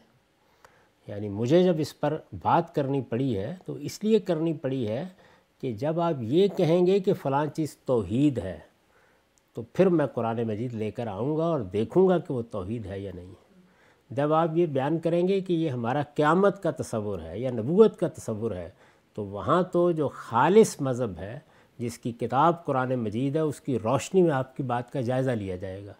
لیکن ان چیزوں کا جائزہ لینے کا عمل آپ ایک طرف رکھیے، یہ جو بہت بڑے بڑے لوگ، غیر معمولی لوگ، اعلیٰ ذہانتیں پیدا ہوں گی، تو یہ کنٹریبیوٹ کریں گی نا۔ جی، یہ کہیں تفسیر میں کنٹریبیوٹ کریں گی کہیں کسی چیز کے فہم میں کنٹریبیوٹ کریں گی کہیں کسی مشکل کو حل کرنے میں کنٹریبیوٹ کریں گی یہ سارا جو کنٹریبیوشن ہے، اسے بڑی عزت کی نگاہ سے دیکھنا چاہیے۔ یعنی اس میں مذہب میں اگر کوئی اختلاط ہوا ہے، تو جس طرح یہ ضروری ہے کہ اس کو الگ کیا جائے، اسی طرح یہ بھی ضروری ہے کہ اس کنٹریبیوشن کا اعتراف کیا جائے۔ اس کو اپنے علم کی میراث بنایا جائے۔ اس میں جو غیر معمولی کام ہمارے ہاں شاعری کی سطح پر، ادب کی سطح پر، ماں بعد طبیعت کی سطح پر۔ ہمارے ہاں صوفیوں نے کیا ہے، وہ بہت غیر معمولی ہے بہت غیر معمولی کام ہے۔ اسی طرح سے جو خانقاہی نظام انہوں نے بنایا، اس خانقاہی نظام میں آپ تصوف، اس کے علم کلام کو ایک طرف رکھ دیں، اس لیے کہ اس پر مذہب کی روشنی میں تنقید کرنا پڑتی ہے۔ لیکن بجائے خود وہ ایک بڑی غیر معمولی انسٹیٹیوشن کی حیثیت رکھتا تھا۔ یعنی اس میں در حقیقت انسانوں کو انسان کی اصل حقیقت سے واقف کرنے، اللہ تعالیٰ کے ساتھ اس کا تعلق پیدا کرنے کے لیے ایک ماحول فراہم کیا جاتا تھا۔ چنانچہ میں نے کئی مرتبہ یہ بتایا ہے کہ یہ خانخائیں اسی طرح ہماری ضرورت ہیں، جس طرح مدرسے اور اسکول ہماری ضرورت ہے اس میں بچے جاتے ہیں اور دس، بارہ، پندرہ سال تک تعلیم پاتے ہیں، لیکن بڑوں کو بھی ضرورت ہوتی ہے کہ وہ ریفریش ہوتے رہیں۔ تو اس کے لیے ہمارے ہاں خانقاہ کا ادارہ تھا۔ یہ ہوا، جس کو اقبال نے کہا ہے نا کہ زاغوں کے تصرف میں، عقابوں کے نشیمن، لیکن بہرحال اپنی ذات میں وہ ایک بہت اعلیٰ درجے کا انسٹیٹیوشن ہے۔ تو وہ انہوں نے قائم کیا۔ اسی طرح انسانی نفسیات کیا ہے؟ وہ کیسے چیزوں سے متاثر ہوتی ہے؟ انسان کی توجہ میں کیسے ارتکاز پیدا کیا جاتا ہے؟ اس کو اللہ تعالیٰ سے متعلق کرنا ہے، تو اس دنیا کے اندر جو اس کا اشتغال ہے، اس سے نکالنے کی کیا تدبیریں، طریقے، علاج ہو سکتے ہیں، اس میں بہت بڑا کنٹریبیوشن ہے ان کا۔ بہت بڑا کنٹریبیوشن ہے۔ تو اس کنٹریبیوشن کا اعتراف بھی کرنا چاہیے۔ اس لحاظ سے اپنے ان اکابر کی عزت بھی کرنی چاہیے۔ اور ان کا نام بھی ہمیشہ عزت اور احترام کے ساتھ لینا چاہیے۔ اور اس میراث سے ایک ایک چیز کو سامنے رکھ کے فائدہ بھی اٹھانا چاہیے۔ لیکن اس قیمت پر نہیں کہ دین میں کوئی اختلاط گوارا کر لیا جائے۔ یعنی یہ سب کچھ ہوگا، اس کی عزت بھی ہوگی، اس کو اس کی جگہ بھی دی جائے گی، اس سے استفادہ بھی کیا جائے گا۔ لیکن اگر دین سے متعلق کوئی اختلاط پیدا ہوا ہے، تو بے کم و کاست کہہ دیا جائے گا کہ اس کا دین سے کوئی تعلق نہیں۔ تو انہوں نے جو علم کلام وجود پذیر کیا، جو اپنے ہاں ایک مادت بابت طبیعت بنا کر دکھائی اور پھر اس کے بعد دینی اصطلاحات میں اس کو بیان کیا کہ یہ توحید یہ ہے، یا توحید اخص الخواص کی یہ ہے، یا توحید کا اعلیٰ مقام یہ ہے، یا اسی طرح بعض چیزیں کیں ان کی کوئی بنیاد قرآن مجید میں نہیں ملتی۔ تو ہمیں یہ بتانا بھی پڑتا ہے اور اس لحاظ سے یہ ایک متوازی نظام فکر ہے۔ جب میں یہ کہتا ہوں کہ متوازی دین ہے، تو دین اصل میں ایک نظام فکری کے لیے استعمال ہوتا ہے۔ اللہ تعالیٰ نے جب یہ کہا کہ میرا ایک دین ہے اور اس کے مقابل میں کفار مکہ کو کہا کہ ان کا بھی ایک دین ہے۔ درا حال ہے کہ وہ تو قیامت کو بھی نہیں مانتے تھے۔ تو ایک نظام فکر ہوتا ہے جو ظاہر ہے کہ اس وقت جدیدیت کی صورت میں ہے، اب پوسٹ ماڈرنزم کی صورت میں ترتیب پا رہا ہے۔ مارکسزم ایک پورا نظام فکر ہے یعنی وہ نیچے سے اوپر تک ہر چیز کے بارے میں اپنی ایک رائے دیتا ہے اور اپنا ایک ورلڈ ویو رکھتا ہے۔ تو بالکل اسی طرح کا معاملہ تصوف کا ہے۔ اس لیے میں نے یہ بات جب کہی کہ یہ ایک متوازی دین ہے تو اس کا مطلب کیا تھا؟ اس کا مطلب ہے کہ ایک متوازی نظام فکر ہے، پورا نظام فکر ہے۔ اپنے مبادی رکھتا ہے، اپنے اصول رکھتا ہے، اپنے مقاصد رکھتا ہے اور اس میں چونکہ دینی اصطلاحات استعمال کرتا ہے، ان کو الگ کر کے بیان کرنے کی ضرورت ہے۔ اس کا ہرگز یہ مطلب نہیں ہے کہ جو مابعد طبیعات میں، جو فلسفے میں جو انسانی فکر میں، جو لوگوں کی تربیت میں، جو انسانی نفسیات کے مطالعے میں، خانقاہی ادارے کو بنانے میں ان کا کنٹریبیوشن ہے، اس سے انکار کر دیا جائے۔ معاف کیجیے۔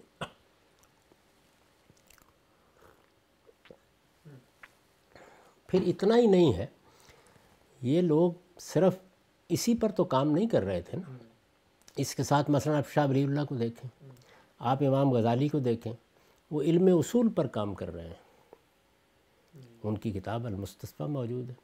انہوں نے فلسفیوں کے اعتراضات کے جوابات دیے ہیں، جو فضا اس وقت پیدا کر دی تھی تحافت میں، جس طرح وزیر بحث لائے ہیں اس کو۔ شاہ ولی اللہ کو دیکھیں کہ وہ دین کی حکمت پر ایک بڑی اعلیٰ درجے کی کتاب دے کر گئے ہیں، وہ حجت اللہ البالغہ ہے۔ آپ اس کے اسلوب سے اتفاق کریں، اختلاف کریں، لیکن وہ بہرحال ایک دور کا بڑا کنٹریبیوشن ہے۔ تو ان سب چیزوں کی قدر کرتے ہوئے، ان کی عزت کرتے ہوئے دین کو بھی بالکل پیور، بالکل خالص صورت میں رکھنے کی جد و جہد کرنی ہے اور جو کچھ ان کا سرمایہ ہے، یہ انسانوں ہی کے ذریعے سے قوموں کی تاریخ بنتی ہے۔ بڑے لوگ ہی بناتے ہیں، قوموں کے اکابر ہی بناتے ہیں، تو اس سے فائدہ بھی اٹھانا ہے۔ اس کو ایک علمی میراث کے طور پر آگے منتقل بھی کرنا ہے، اس کو اٹھا کے بحیرہ عرب میں نہیں پھینکا جاتا۔ یہ سب کچھ ساتھ لے کے چلتے ہیں۔ جس طرح اس وقت مغرب میں جو علوم کی ترقی ہوئی ہے سماجیات میں، عمرانیات میں، فلسفے میں اور بہت سی چیزوں میں اور سائنس، اس سے تو ہر آدمی واقف ہے، اس کو آپ کو ساتھ لے کے چلنا ہوتا ہے۔ لیکن ساتھ لے کے چلنے کا مطلب کیا یہ ہے کہ ہم مغرب سے الہاد بھی ساتھ لے لیں، بے دینی بھی ساتھ لے لیں، تہذیبی روایات سے انحراف بھی ساتھ لے لیں۔ وہ چیزیں جو ہمارے ہاں اخلاقی اصول اور اقدار کی حیثیت رکھتے ہیں، ان کو چھوڑنے کے لیے بھی تیار ہو جائیں، یہ تو نہیں ہوں گے نا۔ تو اسی طرح سے جب ہم صوفیہ کا ذکر کریں گے یا پرانے علماء کا ذکر کریں گے وہ غزالی ہوں وہ شاہ ولی اللہ ہوں وہ ابو اسماعیل حروی ہوں وہ کوئی بڑے سے بڑا آدمی ہو تو جس طرح یہ پوری کوشش کریں گے کہ دین میں اگر کوئی اختلاط اس کے فکر میں پیدا ہوا ہے تو الگ کر کے دکھا دیا جائے۔ اسی طرح جو ان کا کنٹریبیوشن ہوگا اس کو سر آنکھوں پر رکھیں گے اور ان کو اپنے اکابری کی فہرست میں رکھ کر ان پر بات کریں گے۔ بہت تفصیل سے آپ نے ماشاء اللہ جواب دیا اس کا۔ موضوعات کے سلسلے کو آگے بڑھاتے ہیں۔ اچھا ایک پہلو اور ذہن میں آتا ہے۔ آپ کا خود چونکہ ایک پس منظر ہے، ادب کا، زبان کا۔ اور اس پر بھی تھوڑی سی میں چاہتا ہوں ذرا بات کریں۔ مثلا سر سید احمد خان کے بارے میں ہمارے علماء کا ایک رویہ رہا، ان کے مذہبی افکار سے انہوں نے اختلاف کیا۔ مولانا مودودی علیہ رحمہ کے بارے میں رہا، مولانا اصلاحی کے بارے میں رہا۔ لیکن میں بطور طالب علم جب دیکھتا ہوں تو مذہبی افکار ایک طرف، خود ابلاغ کے طریقے، بیان کے اسالیب، ادب کے جو پیرائے نئی دنیا جو تخلیق کی سر سید سے لے کر یہاں تک اور پھر بیچ میں دبستان شبلی جس سے، جس کا آپ تذکرہ بھی کرتے ہیں۔ اس پہلو سے ذرا مجھے بتائیے گا کہ یہ زبان و بیان، اظہار کے اسالیب اور یہ جو شعری ہماری روایت ہے، اس کے اندر شدت جذبات، مبالغہ، سمبلزم، یہ تصوف کی پوری روایت خود آپ کا بھی ایک شعر و سخن سے تعلق رہا ہے، ایک مجموعہ بھی ہے۔ اس کو آپ کیسے دیکھتے ہیں کہ تصوف نے یہ جو ایک روایت یعنی اپنے اظہار کو انہوں نے ڈھالا ہے شعر کے آہنگ میں، تو اس سے کتنا بڑا کنٹریبیوشن ہے جو ادب کی دنیا میں ہوا ہے؟ بہت بے مثال۔ یعنی اگر آپ شیخ اتار کو پڑھیں، مولانا روم کو پڑھیں، اسی طرح سے سنائی کو پڑھیں، آپ فارسی شاعری کی پوری روایت کو دیکھیں، حد یہ ہے کہ جن لوگوں کو تصوف سے یا اس روایت کے فلسفیانہ پس منظر سے زیادہ تعلق نہیں، وہ بھی اس کے مضامین باندھتے ہیں، جیسے غالب ہیں۔ اب وہ کوئی صوفی نہیں ہے اس طرح سے، لیکن مضامین وہی ہیں اور نہایت خوبی کے ساتھ وہ ان کو ادا کرتے ہیں۔ مولانا روم کی مصنوعی تو آپ کو وشت کی کیفیت میں لے آتی ہے۔ آپ جانتے ہیں کہ آپ کے قریبی دور کا جو ایک سب سے بڑا آدمی ہے یعنی علامہ اقبال، انہوں نے ان کو پیر رومی کہا۔ پیر رومی، پیر من روشن ضمیر۔ اور مصنوعی کے اشعار میں جو فلسفہ بیان ہوا ہے، جو تصوف بیان ہوا ہے، جس طریقے سے چیزوں کو دیکھا گیا ہے، زندگی کے حقائق جیسے بیان ہوئے ہیں، ان کو اگر آپ غور کریں تو بڑی خوبی کے ساتھ انتخاب کر کے انہوں نے بال جبریل کی ایک نظم پیر و مرید اس میں بیان کیا ہے۔ یعنی وہاں وہ سوال کرتے ہیں اور اس کے بعد مصنوعی سے کچھ اشعار اس میں سے منتخب کرتے ہیں، جن سے وہ جواب دیتے ہیں اس کا۔ ان کی ایک بڑی حیثیت ہے۔ سنائی کے بارے میں کہا ہے کہ سنائی کے ادب سے میں نے غواسی نہ کی، ورنہ ابھی اس بحر میں باقی ہیں، لاکھوں لولو لالا۔ تو یہ ساری جو ہماری روایت ہے، اس کا بہت بڑا کنٹریبیوشن ہے۔ بلکہ آپ یہ دیکھیں، ہمارے ہاں پنجابی شاعری میں آ کے میاں محمد بخش کو دیکھیں، سلطان باہو کو دیکھیں، اسی طرح بلے شاہ کو دیکھیں۔ تو یہ بولو شاہ حسین کو دیکھیں آپ۔ تو یہ جتنی بھی شاعری کی روایت ہے، اس پر بڑا گہرا اثر ہے ہمارے ہاں صوفیانہ تصورات کا۔ اصل میں صوفیہ نے جو ایک ماں بعد طبیعت کو وجود بخش دیا تھا، وہ اللہ تعالیٰ کو اس جگہ لے آئی تھی کہ جہاں خیال کی ساری ندرتیں دکھائی جا سکتی ہیں۔ یعنی وہ کچھ کہا جا سکتا ہے جو مولانا روم نے اپنے خوبصورت شعر میں کہا ہے کہ میروم سوئے نہایات الوصال، منز تنوریاں شدم اوز خیال۔ یعنی میں یہ سفر کی ابتدا کر رہا ہوں اور اس سفر کی منزل کیا ہے؟ وصال کی انتہائیں۔ یہ وصال صوفیوں کی خاص اصطلاح ہے۔ اور اس میں پھر دیکھیے کیا خوبصورت مصرع ہے کہ اس سفر میں میں نے پایا کیا ہے۔ میں تن سے اریاں ہو گیا۔ اب دیکھیے تن سے اریاں ہو گیا جسم سے اریاں ہو گیا اور وہ جس کی طرف سفر جاری ہے وہ خیال سے اریاں ہو گیا۔ وہ خیال سے بالاتر ہو گیا خیال سے ماورہ ہو گیا۔ یعنی اب خیال بھی اپنا پیرہن اس کو نہیں پہنا سکتا۔ تو اس طرح کی بڑی خوبصورت تعبیریں ہیں۔ جو اس باب میں اختیار کی گئیں، بے دل کو آپ دیکھیں، اور لوگوں کو دیکھیں۔ تو یہ سارا جو ہے، یہ ہماری روایت ہے، ہمارا کنٹریبیوشن ہے۔ یہ اس تاریخ سے ہم اپنے آپ کو الگ نہیں کر سکتے۔ یہ ایک ناخوشگوار فریضہ ہے جو میرے جیسے لوگوں کو انجام دینا پڑتا ہے کہ مذہب کو کسی آمیزش سے پاک رکھا جائے۔ کیونکہ مذہب انسانی ارتقاء کا عمل نہیں ہے۔ یہ میری یا آپ کی تخلیق نہیں ہے۔ اس میں یہ نہیں ہو سکتا کہ پیغمبر اس کو ایمان سے شروع کریں اور آپ اس میں فکر پیدا کر دیں اور پھر آپ اسے عرفان تک لے جائیں۔ جیسے کہ علامہ اقبال نے بیان کیا، اس نے تو اپنی اصل صورت پر قائم رہنا ہے اور اس کی اصل صورت کو قیامت تک کے لیے قرآن مجید میں محفوظ کر دیا گیا ہے۔ اس کے عملی اظہار کو سنت میں محفوظ کر دیا گیا ہے۔ اس میں نہ کوئی تبدیلی ہو سکتی ہے، نہ کوئی تغیر ہو سکتا ہے وہاں تو پوری کوشش یہی کرنی ہوتی ہے کہ ادنا درجے میں بھی اگر کہیں کوئی انحراف ہوا ہے تو اسے دور کر کے اس کو اس کی پیور، اس کی خالص صورت میں پیش کیا جائے۔ تو یہ ایک ناخوشگوار فریضہ ہو جاتا ہے، اس کو بھی بہرحال انجام دینا ہے۔ اور دوسری جانب، جو لوگ اس میں کنٹریبیوٹ کر رہے ہوتے ہیں، آج بھی کر رہے ہیں۔ آپ دیکھیں، آج کا اگر آپ مطالعہ کریں، مثلا اقبالی کی ریکنسٹرکشن کو دیکھیں تو مغربی فلسفے کو انہوں نے پڑھا، اس سے جو ان کے ذہن پر اثرات ہوئے، اس سے جو ان کا ایک ورلڈ ویو بنا، اس کے نتیجے میں جس طرح انہوں نے انسان اور کائنات کے تعلق کو سمجھا یا اسلام کی شریعت کو جس طرح سے دیکھنا شروع کیا، اس کا اظہار ہوا ہے نا سارا۔ تو اس میں بھی آپ بہت سی چیزوں سے اتفاق کرتے ہیں، بہت سی چیزوں سے اختلاف کرتے ہیں، لیکن اس کنٹریبیوشن سے کیسے اختلاف کر سکتے ہیں؟ تو ان صوفیہ کا بھی بہت کنٹریبیوشن ہے، ان جلیل القدر علماء کا بھی بہت کنٹریبیوشن ہے۔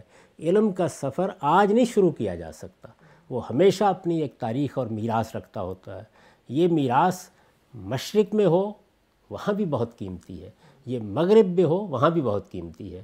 میں نے کئی مرتبہ کہا ہے کہ علم کو مشرق اور مغرب میں بھی تقسیم نہیں کرنا چاہیے۔ یہ انسانیت کا سفر ہے۔ اور اس میں جہاں جہاں اگر فرض کیجیے کہ ایک مقام پر افلاطون کھڑا نظر آتا ہے، یا ارستو نظر آتا ہے، یا دیکارت نظر آتا ہے، یا ہیگل نظر آتا ہے، یا برگسا نظر آتا ہے، یا آپ آج کے زمانے کے بڑے سائنسدانوں کو دیکھتے ہیں، تو یہ سب کے سب اصل میں اس سفر کو لے کے آگے چل رہے ہیں۔ آپ جب ادھر مشرق میں آتے ہیں، تو یہاں اگر آپ کو شیخ اکبر ابن عربی نظر آتے ہیں، یا غزالی نظر آتے ہیں، یا آپ کے بڑے بڑے فقہ نظر آتے ہیں، تو یہ سب کیا کر رہے ہیں؟ یہ اصل میں سارے علم کو آگے بڑھا رہے ہیں۔ قانون کی ایک روایت پیدا ہو رہی ہے، فلسفے کی ایک روایت پیدا ہو رہی ہے۔ ماں بعد طبیعت کے مسائل حل کیے جا رہے ہیں۔ انسان اور خدا کے رشتے کو سمجھنے کی کوشش ہو رہی ہے۔ یہ اپنی ذات میں ایک بہت غیر معمولی اور اعلیٰ کام ہے۔ اور آپ انسانیت کو کبھی بھی اس سے نہیں روک سکتے کہ وہ یہ سفر نہ کرے۔ اور کبھی اس سفر میں جو لوگ غیر معمولی حیثیت اختیار کر لیتے ہیں اپنی ذہانت کی وجہ سے اپنی پریزنٹیشن کی وجہ سے جس طرح وہ چیزوں کو دیکھتے ہیں، جیسے پیش کرتے ہیں، اپنی صلاحیتوں کی وجہ سے ان کو بھی کبھی تحقیر یا استخفاف کا نشانہ نہیں بنانا چاہیے۔ تاہم، دین اور علم دونوں اس کا تقاضا کرتے ہیں کہ روح رعایت نہیں کی جا سکتی۔ تو میں تو خود فارسی شاعری پڑھتا ہوا ایک لحاظ سے پیدا ہوا کیونکہ میرے والد نے سب سے پہلے یہی کوشش کی کہ میں فارسی زبان سیکھوں اور جو ان کے پاس فارسی کے دواوین تھے یا فارسی شاعروں کی کتابیں تھیں یا خاص طور پر صوفی شعراء کا کلام تھا، وہ چاہتے تھے کہ میں اس کو پڑھوں، اس کو پڑھ کر سناؤں۔ تو بارہ ایسا ہوا کہ میں نے کئی کئی گھنٹے ان کو جب فارسی پڑھ لی تو سنایا اور سمجھنے کی خود بھی کوشش کی۔ اور اب بھی مجھے سینکڑوں، ہزاروں اشعار یاد ہیں فارسی زبان کے۔ تو یہ سارا پس منظر جو ہے، یہ بہت غیر معمولی پس میں اس سے حض اٹھاتا ہوں۔ تاہم یہ ضرور دیکھتا ہوں کہ اس میں کوئی ایسی چیز تو نہیں کہہ دی گئی کہ جس کو قرآن قبول نہیں کرتا۔ اگر ایسا ہوگا تو پھر میں کسی ملامت کرنے والے کی ملامت کی پرواہ نہیں کروں گا۔ اسی زاویے سے میں نے تصوف کی پوری روایت کو دیکھا اور یہ بتا دیا کہ یہ اپنے نظام فکر میں یعنی جو یہ کثر بنایا ہے انہوں نے، اس میں یہ کثر ایسا نہیں ہے کہ یہ قرآن کی آیتیں سامنے رکھ کے، دین سامنے رکھ کے، جیسے فقہا نے اجتہادات کیے ہیں، اس طرح کی چیز ہے۔ یہ اپنی ابتدا سے انتہا تک ایک متوازی نظام فکر ہے۔ تو یہی میں نے اس پر تبصرہ کیا ٹھیک ہے آگے بڑھتے ہیں سوالات کے سلسلے کو۔ آگے بڑھاتے ہیں۔ ایک بڑا اہم سوال ایک طالب علم نے بھجوایا ہے مجھے۔ وہ لکھتے ہیں کہ آپ نے اپنی کتاب میں لکھا ہے کہ ابتدا ہی میں اس دائرے کے اندر البتہ اس کی حجت ہر اس شخص پر قائم ہو جاتی ہے۔ جو اس کی صحت پر مطمئن ہو جانے کے بعد رسول اللہ صلی اللہ علیہ وسلم کے قول و فعل یا تقریر و تصویب کی حیثیت سے اسے قبول کر لیتا ہے۔ اس سے انحراف پھر اس کے لیے جائز نہیں رہتا، بلکہ ضروری ہو جاتا ہے کہ آپ کا کوئی حکم یا فیصلہ اگر اس میں بیان کیا گیا ہے تو اس کے سامنے سر تسلیم خم کر دے۔ میں حدیث کے بارے میں آپ نے بتایا۔ سوال یہ پوچھا گیا کہ اس اقتباس سے کیا یہ نتیجہ نکالا جا سکتا ہے کہ حدیث میں وارد کسی حکم کی نوعیت کو مد نظر رکھتے ہوئے اس کو حدیث ہی کی بنا پر واجب سمجھا جا سکے۔ یعنی سر تسلیم خم سے مراد کیا ہے؟ کیا سند اور متن پر اطمینان حاصل ہو جانے کے بعد اس کو مان لینا کافی ہے یا حکم کی نوعیت کے حساب سے اس پر قانونی اعتبار سے عمل بھی واجب ہے؟ یعنی حدیث ہم تک پہنچ گئی تو اب ہم حدیث کی بنیاد پر اس کو مانیں گے کہ یا اس کے اس ریلیشن کو پیدا کر کے کوئی اور چیز ہے جس کو ہم نے ماننا ہے؟ دیکھیے، یا تو وہ قرآن مجید کے کسی حکم کی شرح و وضاحت ہوگی۔ یا سنت کا کوئی پہلو واضح کرے گی اور یا یہ ہے کہ جو عقل و فطرت کے مسلمات ہیں، ان کی بنیاد پر کسی چیز کی توضیع کرے گی۔ تو وہ چیز اپنی نوعیت کے لحاظ سے اپنا مقام تو بنا چکی ہے۔ وہ پہلے سے موجود ہے۔ تو یہ توضیع اس سے متعلق ہو جائے گی۔ جب وہ متعلق ہو جائے گی تو وہ اطلاق بھی ہو سکتا ہے، وہ اشتہاد بھی ہو سکتا ہے اور وہ کسی چیز کی ایسی تفہیم بھی ہو سکتی ہے کہ جس تک ہم نہ پہنچ سکتے۔ یعنی رسالت میں آپ صلی اللہ علیہ وسلم نے گویا اس کو نکال کر دکھا دیا۔ یا اگر کوئی کلام کے مضمرات تھے تو وہ ہمارے سامنے رکھ دیے۔ جیسے کہ آپ دیکھتے ہیں کہ جلیل القدر علماء کیا کرتے ہیں۔ یعنی قرآن مجید تو موجود ہے، ایک تفسیر کرنے والا اس کے اندر اترتا ہے اور آپ کے سامنے کچھ حقائق رکھ دیتا ہے۔ تو جب وہ قرآن مجید کی تفسیر کرتا ہے اور آپ کے سامنے کچھ حقائق آ جاتے ہیں تو اس میں آپ قرآن ہی پر عمل کر رہے ہوتے ہیں۔ اس فہم کو سامنے رکھ کے تو یہاں پر بھی یہی ہوتا ہے کہ وہ چیز واضح ہو گئی رسالت میں آپ صلی اللہ علیہ وسلم کی نسبت سے واضح ہو گئی آپ کا علم بے خطا تھا اس لحاظ سے بڑی غیر معمولی دولت آپ کے پاس آ گئی۔ اب آپ جب اس ریلیشن کو طے کر لیتے ہیں وہ جو بیان کیا گیا نا اس دائرے کے اندر یعنی جو تفیم و طبین کا دائرہ ہے جو اسوہ حسنہ کا دائرہ ہے جو سیرت و سوانے کا دائرہ ہے اس دائرے میں وہ آ گئی ہے۔ تو وہاں پر اس کی اصل حیثیت تو اس اصل قطعی سے طے ہو جائے گی جس پر وہ مبنی ہے۔ اب وہ توضیع جو ہمارے سامنے آئی یا وہ اطلاق جو سامنے آیا، اس اطلاق پر ہم سر تسلیم کم کر دیں گے۔ اس لیے کہ وہ اطلاق اب خدا کے پیغمبر نے کر دیا ہے۔ تو اس کی نوعیت یہ ہوگی۔ آگے بڑھتے ہیں۔ اچھا ایک اور سوال ہے میزانی کے والے سے کہ نماز میں بات نہ کرنے اور شائستہ و مناسب لباس پہننے کو نماز کے آداب کے تحت آپ نے بیان کیا ہے جبکہ جو فقہ ہیں وہ نماز میں بات کرنے اور سطر ظاہر ہونے کو مفسدات نماز میں شمار کرتے ہیں، تو یہ آداب کا خیال نہ رکھا جائے تو نتیجے کے لحاظ سے نماز مفسد ہو جاتی ہے یعنی فقہا اور آپ کے زاویے میں کیا کوئی فرق ہے؟ یہ میرا جو زاویہ ہے پورے دین کو بیان کرنے کا، وہ ان اصطلاحات میں بند نہیں کیا جا سکتا۔ میں نے ایک بالکل دوسرا طریقہ اختیار کیا ہے۔ آپ اور لوگوں کو یہ بتائیں کہ یہ اللہ تعالیٰ کا بتایا ہوا طریقہ ہے، اللہ کے پیغمبر کا بتایا ہوا طریقہ ہے۔ نماز ان آداب کے ساتھ پڑھنی ہے، اس میں یہ چیزیں لازماً کرنی ہیں۔ یہ چیزیں وہ ہیں کہ جن کو اختیار کریں گے تو نماز میں حسن پیدا ہوگا۔ یہ ساری چیز آپ بیان کر دیں۔ جب آپ نے یہ بیان کر دی، اب یہ ہے کہ کسی آدمی نے اگر اس کی جان بوجھ کر خلاف ورزی کی ہے، تو میرے نزدیک اس کو تنبیہ کرنی ہوگی نا۔ وہ آدمی جب ہمارے سامنے آئے گا تو اس کی صورتحال کے لحاظ سے کوئی عالم اس کو بتا دے گا کہ تمہیں یہ نہیں کرنا چاہیے تھا۔ جانتے بوجھتے کیا۔ اگر غلطی سے کسی سے کوئی بات ہو گئی ہے تو وہ خود متربع ہو جائے گا۔ اس کا مطلب یہ ہے کہ وہ جانتا تھا لیکن غلطی ہو گئی تو اس سے کہا جائے گا کہ یہ غلطی دوبارہ نہیں ہونی چاہیے۔ یا اس میں اگر ایسی غلطی ہے کہ تم صاحب کا سجدہ کر لو یا اللہ تعالیٰ سے استغفار کرو تو بس یہ کافی ہو جائے گا۔ تو میں اس کو اس فطری جگہ پر رکھتا ہوں۔ میرے نزدیک جس وقت آپ ایک فہرستے بنا دیتے ہیں نماز جیسی چیز کی جو خدا کے ساتھ تعلق کا اظہار ہے، تو مجھے ذرا سروے کر کے بتائیے گا کتنے لوگوں کو وہ یاد ہوتی ہیں۔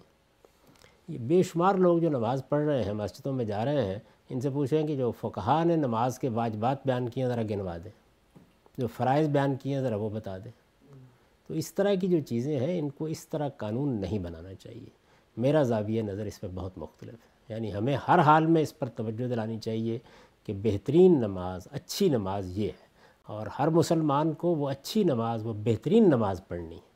یعنی اپنے طور پر نہ کسی لازمی چیز سے انحراف کرنا ہے، نہ فرائض کو چھوڑنا ہے، نہ اس کے آداب کے معاملے میں کوئی چیز کرنی ہے۔ کوئی غلطی ہو جائے گی، پوچھے گا آدمی آ کے تو دین کا ہر عالم اس وقت یہ محسوس کر لیتا ہے کہ اس میں کیا بات اس کو بتانی ہے۔ وہ بتا دے گا۔ یہ بہت کافی ہے۔ یہ اصل میں وہ فطری طریقہ ہے جو صحابہ کرام نے اختیار کیا۔ جب آپ اس کو اس طرح سے قاعدوں میں ڈھال دیتے ہیں تو نہ لوگوں تک وہ بات پہنچتی ہے اور نہ ان کی نماز، حقیقی نماز رہتی ہے۔ معاف کی تو میرا اس معاملے میں رجحان یہ ذوق ہے۔ میں نے اسی طرح اس کو اپنی کتاب میں بیان بھی کیا اچھا سے جو ابھی آپ نے بات فرمائی، اس سے تو ایک بالکل ایک ڈفرینٹ اپروچ سامنے آتی ہے۔ میں پوچھنا آپ سے چاہتا ہوں، جب ہم مثلا فک کی کتابیں کھولتے ہیں تو اس میں تو یہاں تک بتایا گیا ہوتا ہے کہ اب جب کہا گیا ہے کہ آپ نے وضو کرنا ہے اور اس کے لیے پانی جو ہے وہ پاک ہونا چاہیے۔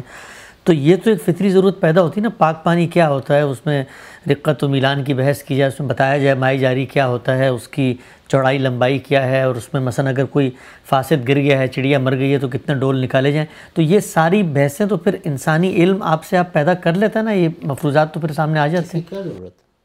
یعنی جس پانی کو لوگ استعمال کرنا اپنے لیے موضوع سمجھتے ہیں اسی سے ان کو وضو بھی کرنا چاہیے۔ اور جس پانی سے ان کو ویسے استعمال کرنے میں کراہت محسوس ہوتی ہے، اس میں تیمم کر لینا چاہیے۔ یا اچھا پانی میسر کرنے کی کوشش کرنی چاہیے۔ اللہ تعالیٰ کے ساتھ اس تعلق کو آپ اس طرح قانون کے ضابطے میں کیوں باندھنا چاہتے ہیں، جس طرح سے عام طور پر ریاست کے معاملات باندھے جاتے ہیں یا عدالتیں فیصلہ کرتی ہیں۔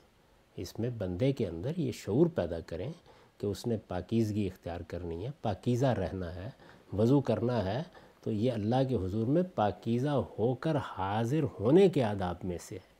تو اس میں اگر مثال کے طور پر پانی ہے اور اس کی اپنی طبیعت آمادہ نہیں ہو رہی کہ اس میں ہاتھ ڈالے یا اس سے کلی کرے یا اسے اپنے منہ پر ڈالے، تو آپ کے کہہ دینے سے وہ یہ کام کر لے گا۔ اور اس کا بڑا انحصار کس چیز پر ہوتا ہے؟ آپ کی الف و عادت پر ہوتا ہے۔ آپ دیکھیے کہ میں چونکہ دیہات کا پس منظر رکھتا ہوں کہ وہاں پر جوہڑوں کے پانی کو لوگ ایسے کر کے اور ذرا جیسے نتھار لیتے تھے یا بعض اوقات میں نے دیکھا کہ وہ اپنی تہمت کے پلو میں پانی ڈال کے وہ پانی نیچے سے نتھر جاتا تھا جو، تو نیچے سے کوئی گلاس رکھ کے یا کوئی پیالہ رکھ کے اس کو پی لیتے تھے۔ اب آپ نہیں پئیں گے۔ تو اس میں بڑا فرق پڑتا ہے۔ ہر آدمی اپنی معاشرت کے لحاظ سے یہ فیصلہ کرے گا، پاکیزگی اور طہارت اس کے لیے اللہ تعالیٰ نے انسان کی فطرت میں تعلیم رکھی ہے۔ اس کو اسی پر چھوڑ دینا چاہیے۔ اس کا اطلاق جب آپ اپنے خاص ماحول میں، خاص پس منظر میں کریں گے، ہر فقی کرے گا۔ اب ہم شہروں میں بہت زیادہ عادی ہو گئے ہیں کس طرح کا پانی پینا ہے، کس طرح کا پانی استعمال کرنا ہے، لیکن دیہات کی یہ صورت نہیں ہوتی۔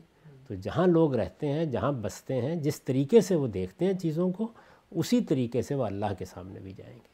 اس کو اس طرح قانون کے ضابطوں میں لانے کی میرے نزدیک کوئی ضرورت نہیں۔ لیکن ہم سب کہا ہی جاتا ہے کہ اب مثلا کوئی بندہ سوال لے کر آ گیا آپ کے پاس، تو آپ نے تو اس کو جواب دینا مثلا میں دو سوال آپ کے سامنے رکھتا ہوں۔ ایک بندہ یہ کہتا ہے کہ جی میں جا رہا تھا، مجھے کسی نے دھکا دیا، میں سوئمنگ پول میں گر گیا، تو اب میں نہا تو گیا تو کیا میرا وضو ہو گیا؟ تو نہیں ہو گیا، تو اس پہ کیا کہیں گے پھر؟ یعنی اس کو کیوں تکلیف ہوئی اتنی میرے پاس آنے کی؟ اگر وہ اس میں سے گر گیا تھا اور اس کو یہ احساس ہے کہ میں پاکی کے ساتھ ہوں اور مجھے کوئی پلیدی لاحق نہیں ہوئی اور سوئمنگ پول میں گرنے کے بعد بھی وہ اسی پانی کو منہ میں لے کے پی سکتا ہے تو اس سے وضو کر لے کھڑے ہو گئے اس کو کیوں قاعدہ بنایا جائے؟ یعنی اس کی کیا ضرورت کیا ہے؟ کیا پیش آ گئی ہے؟ وہ سوئنگ پول میں گر بھی گئے وہ نہا بھی لیے ظاہر ہے ان کے کپڑے بھی انہوں نے تبدیل کیے ہوں گے۔ اور وضو جو اللہ کے حضور میں حاضری کے لیے کرنا چاہیے بس اسی میں مشکل ہے۔ اس کے لیے وہ وہاں سے آئیں گے اپنا تہمت انہوں نے کندھے پر ڈالا ہوگا میرے پاس آ کے مسئلہ پوچھیں گے۔ یہ کیا چیز لوگوں کو بتانا چاہیے کہ وہ پروردگار کی بارگاہ میں جا رہے ہیں تو انہیں وضو کر کے نماز پڑھنی چاہیے، غسل کر کے جانا چاہیے۔ اور اس میں اگر فرض کیجیے ایسی کوئی صورت ہو گئی، کسی نے نماز پڑھ لی، تو آپ دیکھ کے اندازہ کر کے بتا دیں گے کہ اس آدمی کو یہ کہنا چاہیے کہ زیادہ احتیاط کیا کرو یا نہیں۔ ہر دور میں اہل علم پیدا ہوتے رہتے ہیں، وہ اس کا اطلاق کر کے بتا دیں گے۔ اس لیے میں فک کو کوئی جامد چیز نہیں سمجھتا۔ یہ یوں نہیں ہے کہ فک کی ضرورت نہیں ہے۔ یہ جامد چیز نہیں ہے۔ اللہ تعالیٰ ایسے اہل علم پیدا کرتا رہتا ہے جس سے لوگ رہنمائی لے کر خود یہ فیصلے کرتے رہتے ہیں۔ اس کو اسی فطری رفتار سے آگے بڑھتے رہنا چاہیے۔ آپ اس کو قاعدے بنا کے جب کتابوں میں ثبت کریں گے تو شریعت تو اتنی سی ہوگی، اس کے اوپر یہ انبار آپ ڈال دیں اچھا، ایک اور سوال ہم سے مختلف آپ کو معلوم ہو کہ آپ نے مسجد میں وضو کیا ہے، جس ٹینک سے تو وہاں کوئی چڑیا مری ہوئی تھی تو اب پانی تو ناپاک تھا، تو نہ وضو ہوا، پھر نہ نماز ہوئی، نہ آگے کچھ اور ہوا۔ جس وقت میں نے وضو کیا تھا، نہ مجھے اس میں بدبو محسوس ہوئی، نہ رنگ میں کوئی خرابی محسوس ہوئی۔ میں اس کا مکلف کیوں ہوں؟ میں نے وضو کیا، میں نماز پڑھ لی، اس وقت میرا علم یہی تھا۔ بات ختم ہو گئی۔ میں آپ کو بتاؤں، خود میرے ساتھ یہ واقعہ پیش آیا۔ میں جس زمانے میں لاہور میں رہتا تھا، تو وہاں پر ایک چھوٹی سی بستی ہے، ایڈن کاٹیج، وہاں رہتا تھا اور مسجد میں ظاہر نماز پڑھنے کے لیے بہت اہتمام سے جاتے تھے۔ تو کیا ہوا؟ فجر کی نماز کے بعد ہمارے جو امام صاحب تھے، انہوں نے کہا کہ ذرا لوگوں کو یہ بات سنتے جائیں۔ تو سب لوگ خیر بیٹھ گئے، میں بھی رک گیا، ہم نکل رہے تھے مسجد سے۔ تو انہوں نے فرمایا کہ اچھا میرا تو معمول یہ ہے کہ میں گھر سے ہی وضو کر کے ہمیشہ جاتا ہوں، مسجد میں بہت کم وضو کر کرنے کا موقع ہو سوائے اس کے کسی وقت کو ضرورت پیش آ جائے۔ تو گھر سے آپ فجر کی نماز کے لیے وضو کر کے نکلتے ہیں تو مجھے کبھی وہاں وضو کرنے کی ضرورت نہیں پیش آئی تھی۔ لیکن انہوں نے روک کر کہا کہ کل یہ معلوم ہوا ہے کہ کوئی چڑیا ہمارے ہاں پانی کے ٹینک میں گر گئی تھی۔ اور اندازہ یہ کیا گیا ہے کہ وہ پندرہ دن سے وہاں تھی۔ تو لوگ پندرہ دن کی اپنی نمازیں دہرا لیں۔ تو میں نے دیکھا کہ لوگ بڑے پریشان کھڑے ہوئے ہیں۔ کیونکہ سمجھ میں نہیں آ رہا کیا کرنا چاہیے۔ تو بعد میں میں نے ان کی خدمت میں عرض کیا کہ اس کی کیا ضرورت تھی؟ بھائی آپ کو اللہ تعالیٰ نے جو ذوق دیا ہے اس کے مطابق آپ یہاں پر اس پانی کی ٹونٹی میں کسی کو بدبو نہیں آئی کسی کو کوئی خرابی نہیں محسوس ہوئی۔ تو جس طریقے اگر فرض کر لیجیے اس میں لوگوں نے پانی پی لیا ہوتا۔ تو کیا کرتے؟ وہ نکالتے اس کو واپس۔ انہوں نے وضو کیا نماز پڑھی اللہ کے حضور میں حاضر ہوئے اللہ تعالیٰ قبول فرمائے گا۔ اس طرح کے جو معاملات ہیں، اس کا پھر نتیجہ یہ نکلتا ہے کہ پندرہ دن کی نمازیں دہرا لیجیے ٹھیک ہم سب آگے بڑھاتے ہیں۔ سوالات کو چار پانچ منٹ باقی ہیں ہمارے پاس۔ یہ سوال ہے جی کہ ہاں یہ اکثر پوچھا جاتا ہے کہ جی جب آپ یہ فرماتے ہیں کہ انسان کے اندر یہ شعور رکھا گیا ہے، اخلاقی شعور ہے استھیٹک سینس بھی ہے، تو پھر جب شعور اندر موجود ہے تو پھر یہ باہر سے جو ہے آدمی کو مطلب اخلاقی شعور، خیر و شر کا شعور موجود ہے۔ مختصر میں چاہتا ہوں آپ اس پہ کمنٹ کر دیں۔ تو پھر یہ باہر سے پھر دین کی دوبارہ ضرورت کیوں پڑ جاتی ہے؟ سب فیصلہ اندر سے آدمی کیوں نہ کر لے؟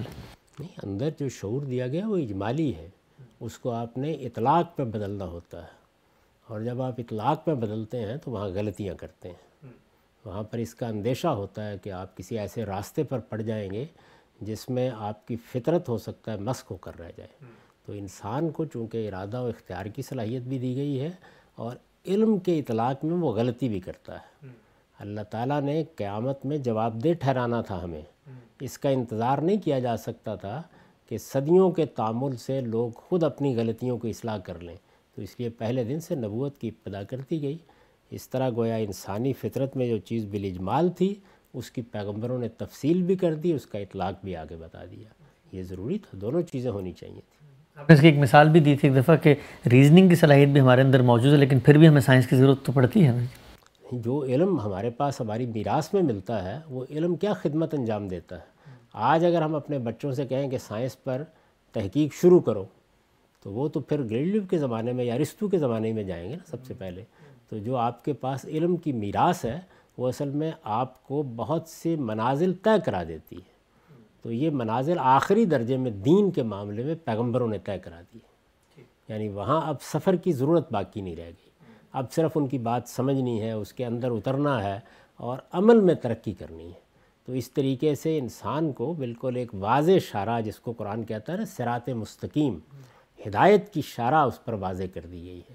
یہ اس لیے ضروری تھا کہ ہم میں سے ہر شخص کو اپنے اعمال کے لیے اور اپنے علم کے لیے جواب دہ ہونا ہے۔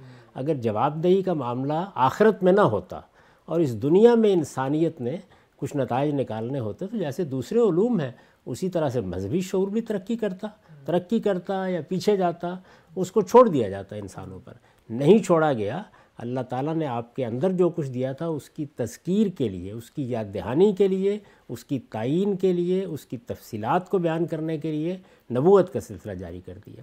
میں جب یہ بات کہتا ہوں تو یہ اصل میں فطرت اور وہی کے، فطرت اور نبوت کے تعلق کو واضح کرنے کے لیے کہتا ہوں۔ سب، آخری سوال یہ ہے کہ یہ جو ایک عربی زبان قرآن مجید کی ہے، اس کی گرامر کو سمجھنے کے لیے ابتدائی طور پہ طالب علم جب چیزیں پڑھتے ہیں تو ان کو بتایا جاتا ہے یہ اس میں اشارہ ہے قریب کے لیے، بعید کے لیے۔ سوال ایک طالب علم نے پوچھا ہے کہ آیت پیچھے سے چل رہی ہوتی ہے، انتم فی کم اور الیکم، سارے اس میں سیغے ایسے ہوتے ہیں جو قریب کے لوگوں کو متوجہ کرنے کے لیے کہے جا رہے ہوتے ہیں، ان سے گفت لیکن بیچ میں الائے آ جاتا ہے جو اشارہ بعید ہے۔ تو یہ الائے جو ہے، یہ اس طرح کے کانٹیکس میں کیوں استعمال ہوتا؟ ہے یہ تو ہم بھی کرتے ہیں۔ دیکھیے، بات یہ ہے کہ جب ایک خطیب گفتگو کر رہا ہوتا ہے، تو وہ اسی طریقے سے کبھی مخاطبین کو براہ راست ایک بات کہتا ہے، کبھی ان کو پس منظر میں رکھ کر ماضی کے سیگے میں خطاب کرتا ہے، کبھی اس خطاب میں کسی اور چیز کا حوالہ دے دیتا ہے۔ تو یہ تو ہر ہر جگہ کو دیکھ کے بتایا جا سکتا ہے کہ وہاں کیا ہوا ہے۔